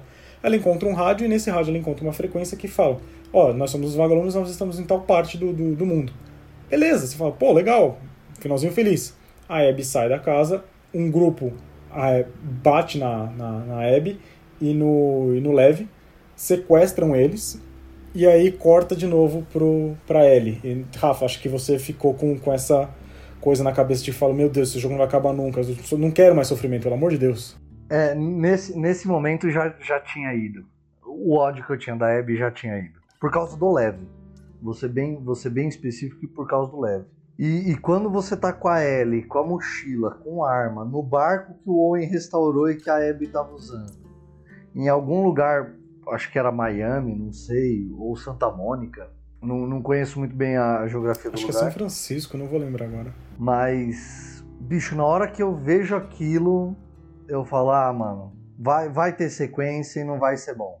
É, exatamente. Que aí, a, a, como o Rafa falou, corta para esse barco que o Owen estava cuidando e depois quem continuou cuidando foi a Abby.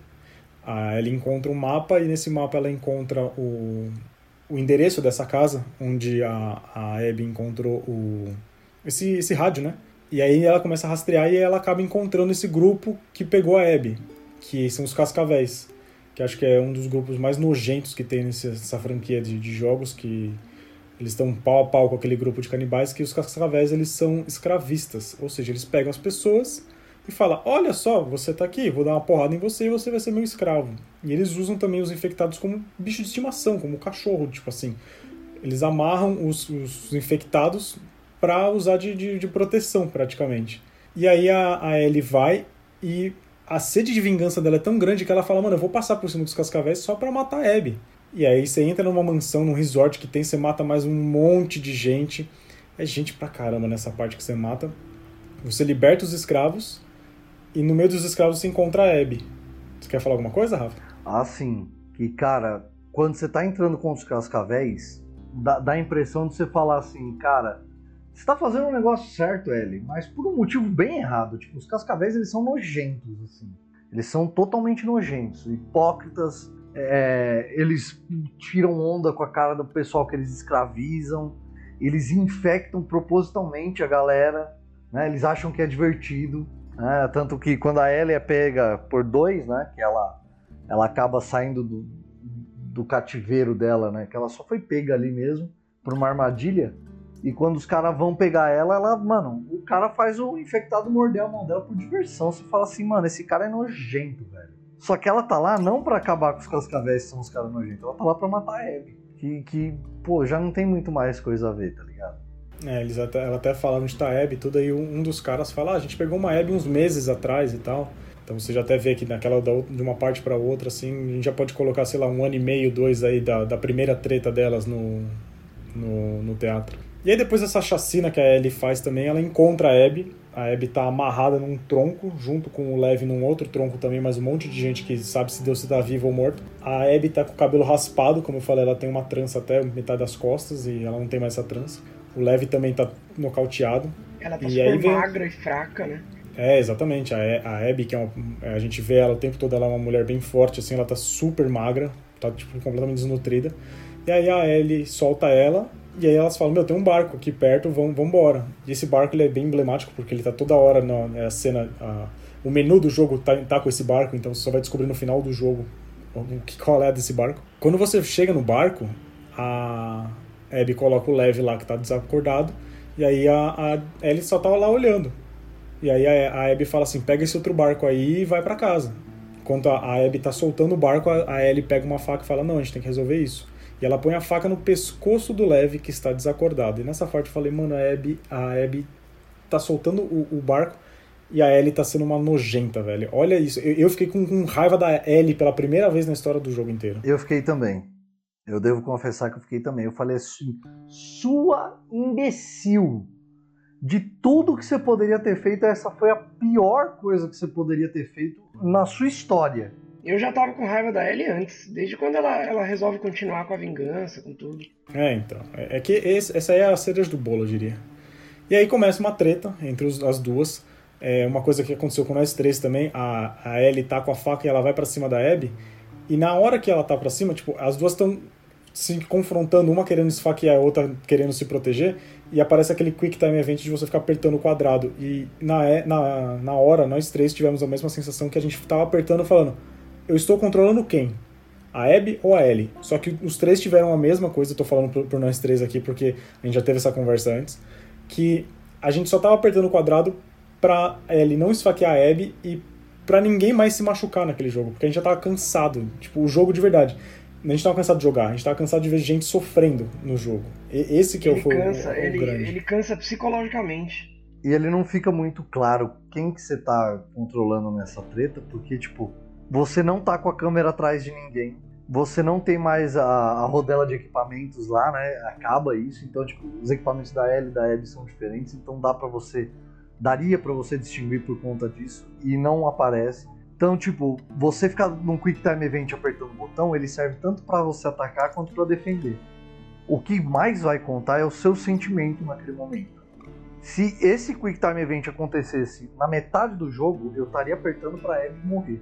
Nesse momento eu tava apertando com, com a intenção, tipo, não, eu sou a Abby, eu estou afastando a faca. Eu sou a Abby, estou afastando a faca. Eu não queria mais que ninguém morresse. Porque a, a Abby morrendo ali, o Lev morreria. É, a Ellie conseguindo o que ela queria desde o começo, eu não ia estar satisfeito mais, porque a coisa já mudou muito. Né? Então, é, é, ali foi um mix. Ali foi um mix grande e eu só queria que ninguém morresse. Nem a Ellie, nem a Abby. É, eu também, eu tava num, numa situação ali que eu falava, meu Deus do céu, gente, não, não quero mais é, essa matança toda, eu quero só que, que isso acabe logo.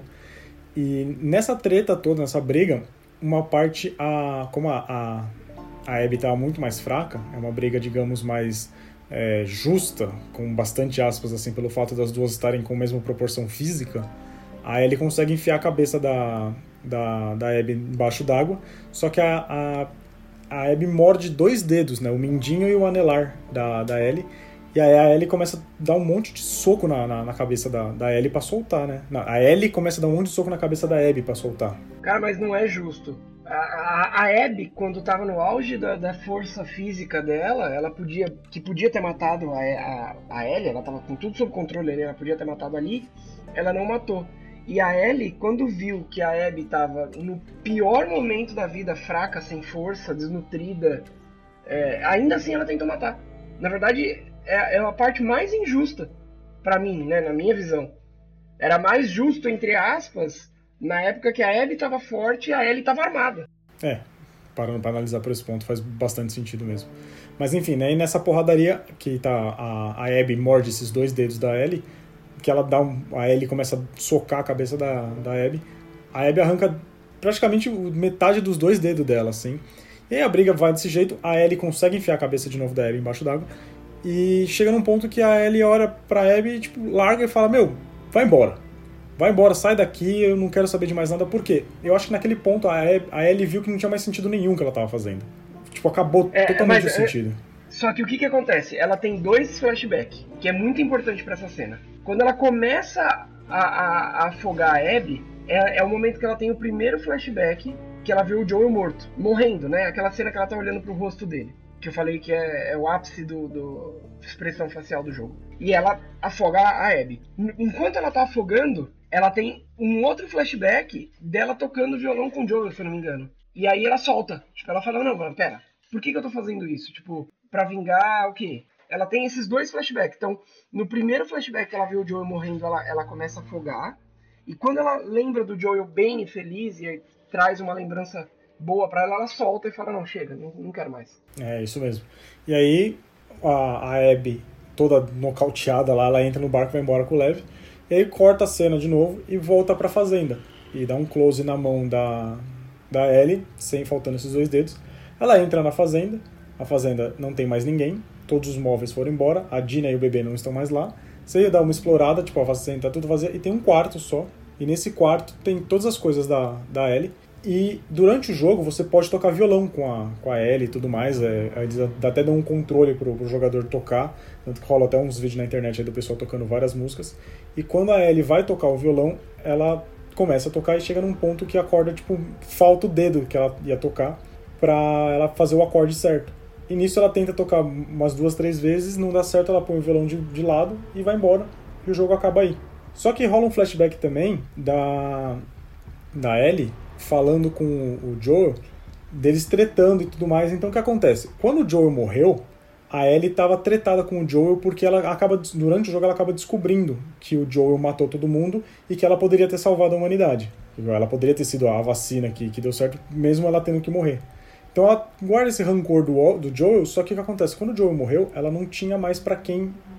Ela não tinha como ter se desculpado pro, com o Joel. Então o que acontece? O Joel morreu, ela não conseguiu se desculpar. A vingança dela não era nem por ter matado, pela Abby ter matado o Joel, e sim pela ela não ter podido se desculpar com o Joel. Essa, é, é isso que pra mim que eu senti. Mas é exatamente isso. Ela fez cagada com o Joel. Tipo, ela ficou brava, ela achando que a vida dela significaria mais se ela tivesse morta e tivesse uma vacina. É, o Joel fez cagada com ela de mentir. Aí ela fez cagada com o Joel de ser uma babaca. Então, Na mas verdade, por que conta? Com o Joel fazendo cagada. Mas por que conta entre ela e a Abby, ela e o Joel é outra pegada. O que conta entre ela e a Abby é que ela tá transferindo a responsabilidade dela ter sido babaca com o Joel pra Abby, que matou o Joel. Então, nesse mundo, sim, cara, sim. Ninguém, ninguém sabe quando vai morrer. Em especial quando a morte te espreita a cada esquina. Cada respiração que você dá, você não sabe se você for pegar um funguinho lá e uh, que doidão, vou comer as pessoas. E ela não levou isso em conta, ela preferiu levar uma bronca que ela tinha com o Joel por causa da mentira do Joel. Tá, ela tem uma certa razão? Tem, não vou tirar dela. Só que, meu, você já tá no mundo todo cagado, né? Tem, tenta levar suas relações de forma menos cagada possível. E ela não. Ela ficou lá naquela rinha com o Joel, ah, não vou falar, não vou trocar ideia com ele, tô puta com ele, blá blá blá blá blá blá. E quando a Abby mata o Joel, ela perde, ela perdeu todo aquele tempo brava com o Joel, e no fim das contas, nenhuma das memórias mais gostosas que ela tem do Joel, que é tocar violão, ela vai ter mais por conta de burrice dela, não é da Abby exclusivamente. A Abby cagada também? Cagada também, não vou defender ela, não vou beatificar ela. Mas, velho, no, no momento que a Ellie leva até as últimas consequências, ela perde tudo. É, e ela teve, ela teve a chance de não perder tudo. Ela teve a chance de ter família, ficar com a, com a Dina, com o bebê.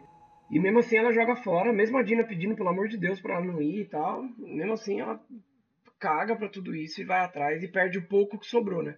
Exatamente. É, o, o, que a gente, quando o Rafa terminou o jogo, até fez uma brincadeira falando que o seu Madruga sempre esteve certo, né? A vingança nunca é plena, matar a alma é envenena. O que a gente pode resumir, que a gente tá com um cast aqui de quase duas horas, a gente contou toda a história aqui do jogo porque é, eu senti que a gente precisava fazer desse jeito, ir contando a história e botando nossos pontos de vista, simplesmente fazer um resumo de simplesmente, ó, é por causa disso, disso, disso. Não, eu senti que a gente teve que contar essa história para os três relembrarem e cada um sim, é, falar o que, que, sentiu nesses pontos. O que a gente pode resumir? A Abby matou, perdeu o pai. Puta, perdeu o pai, beleza, vai atrás de vingança. Nesse meio de vingança, ela perdeu o namorado, perdeu o Owen. Continuando, ela matou o Joe, putz, matei o Joe. Só que o que acontece? Ela não se sentiu bem. Tanto que a redenção dela veio salvando a, o Lev e a Yara. Porém, nesse meio, a vingança dela cobrou um preço, que foi a Ellie vindo matando todo mundo. Matou a Nora, que era uma amiga dela, matou o Owen, matou a Mel, que consequentemente acabou matando o bebê. Ou seja, todo mundo que era próximo da Ellie, da, da Abby, morreu pelas mãos da, da Ellie. E, um, pelo outro lado da moeda, o que acontece? A Ellie, por querer essa vingança cega, e ela perdeu a namorada dela, esposa dela, podemos colocar assim, porque elas já estavam morando juntas, o filho, o bebê, tudo, e perdeu a maior lembrança que ela teria do Joe, que é tocar violão. Então, resumindo, quem é o vilão da história? Não tem vilão. Quem é o herói? Também não tem herói. Quem se deu bem nessa história toda? Ninguém. O Lev, que, como o Rafa falou, era a pessoa que poderia ter mais ódio dentro dele, é a melhor pessoa do jogo, podemos colocar assim, porque ele é. Okay? Com isso, o Lev ganhou uma irmã, uma tutora, que é a, Le, que é a Abby, mas a Abby perdeu todo mundo. A gente não sabe, o jogo não mostra pra gente se ela chegou nos vagalumes ou não, isso talvez vire algum spin-off algum dia, alguma coisa assim, a gente não pode dizer. Mas, num resumo assim de tudo isso que a gente falou, ninguém ganhou nada. Todo mundo quis se matar, todo mundo quis se vingar, todo mundo quis derramar sangue, e no final das contas, a Ellie, que acho que é o principal foco aqui da, da mensagem, ficou sem pai, ficou sem mulher, ficou sem filho, ficou sem dedo, ficou sem violão. O que, que ela ganhou? Não ganhou nada. E a Abby é a mesma coisa, perdeu o namorado, que numa parte do jogo ela acaba ficando com o Owen de novo. Perdeu a casa dela, que era a WLF. Ela também não pode ir pro Serafitas, porque ela é odiada pelos Serafitas e ela tá com um traidor, com aspas, entre aspas, que é o Lev. Então, assim, é, eu acho que a mensagem do jogo é essa, gente. Até que ponto a, você pode se vingar? A, é, até que ponto é isso? A, as consequências de, de, de, um pensamento que você tem, de algo que te, te cega até tal ponto, sabe? Porque beleza, aqui é a vingança, mas sei lá, você pode pegar isso pra vida. Como por exemplo, putz, eu quero um cargo na, no, alto no, na minha empresa. Eu vou pisar em todo mundo que eu puder, que tiver na minha frente, vou passar a perna, vou sacanear todo mundo para chegar nesse cargo. Sendo que eu posso chegar lá na frente e eu, pelo fato de eu ser um cara que ganha muito dinheiro, sou o primeiro a ser mandado embora. Pode ser? E depois vão pisar em você também, né? Ah, o grande, a grande mensagem do jogo é que é, o ciclo de ódio e fomentar esse, esse ciclo de ódio não vai levar a nada a não ser perdas. Ninguém vai ganhar nada. Pode ser até um ganho momentâneo, né? De você, ah, estou vingado. Mas depois você vai perder. É, não tem como. Não é vantagem. Cara, durante a maior parte do jogo eu pensei que a vingança ia ser extremamente satisfatória. Extremamente satisfatória. E essa é a porrada do jogo, é quando ele mostra que não é. É quando ele mostra que você. A hora que você, a hora que você pega o controle e fala, eu não quero mais matar ninguém. É a hora que você percebe que, tipo, que não é satisfatório. Que você, tipo, não tá tendo nada bom, só, só, só tá dando errado. É, mano, e a, e a paulada é forte. Na hora que você pega o controle, o Tommy chega na fazenda, você fala, ai, de novo não, velho, esse maluco ele já.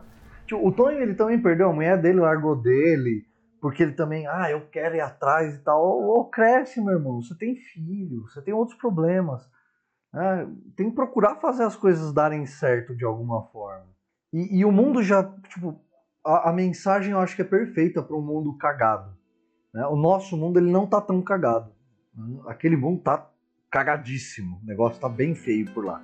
E assim, enquanto os caras não conseguirem achar um, um, um pontinho ali meio que harmonioso entre as pessoas que vivem lá, o mundo ele só vai pro buraco. Porque, por exemplo, no 1 você tinha a Fedra. A Fedra, né, eram os, os federais lá, eles eram os grandes tiranos do primeiro jogo, né? Sempre toda vez que você ouvia um cara da Fedra, você falava, ah, irmão, esses caras aí são ruins, esses caras, tipo, eles comandam as zonas de quarentena, mas eles que dominam o bagulho. Tá, aí no 2 mostra os Serafitas, os Cascavéis e os, e os Wolves, né? Os Lobos. Você fala, cara, é uma briga por poder, tipo, entre eles a coisa até que rola de forma meio harmoniosa, né? Os Serafitas, por conta de todo o lance do leve, dos anciãos, dele ser tipo a noivinha de um ancião, você fala, mano, isso é doente, tá ligado?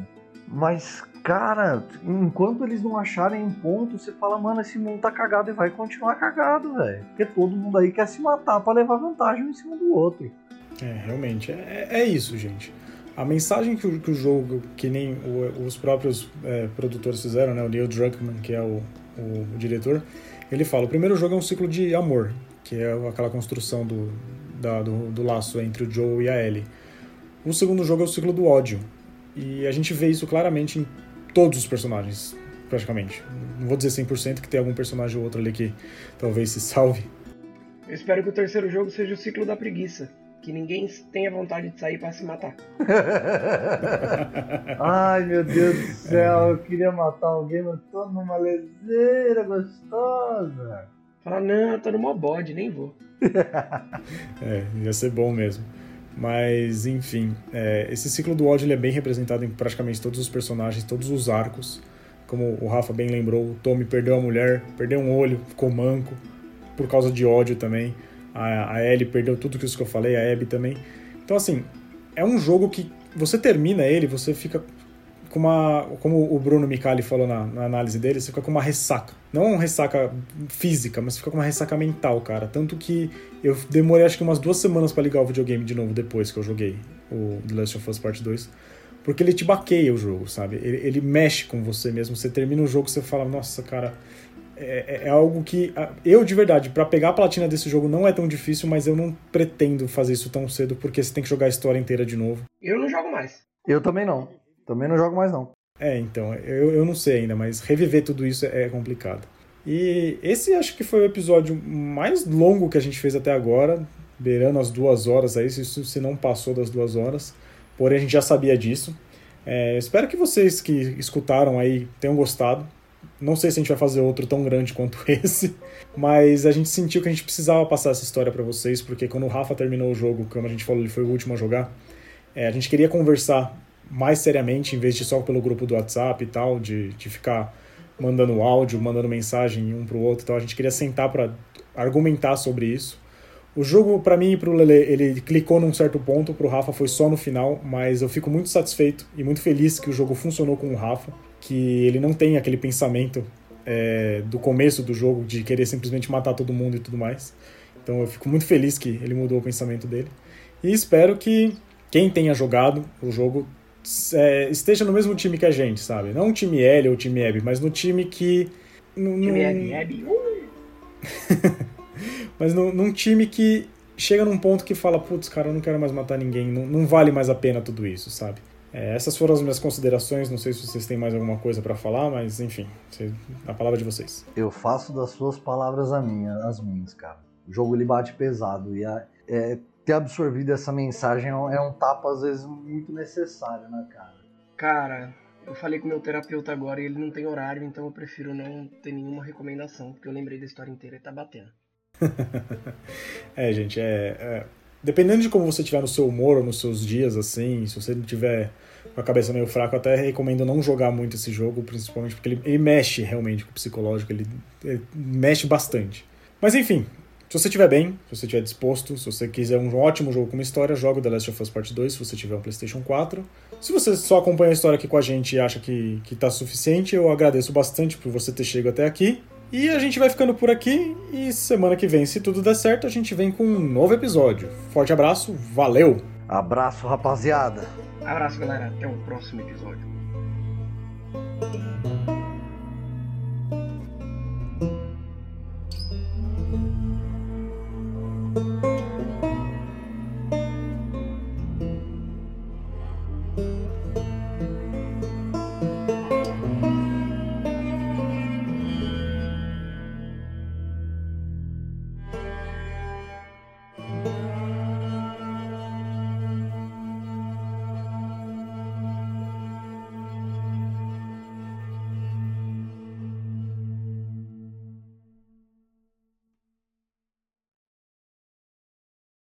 Becoming a magician takes thousands of hours, right, Ashley? Oh, I'm not a magician. I'm a design specialist at the container store. But you transform closets and pantries. Well, I turn your most frustrating spaces into ones you love. With a magic wand? Uh, with Alpha, our customizable, adjustable, and affordable shelving and drawer system. The amazing Ashley! Making daily frustration disappear. Just doing my job. Transform your space with Alpha and save 20% on purchases over $500. Get started with your free design at the container store today.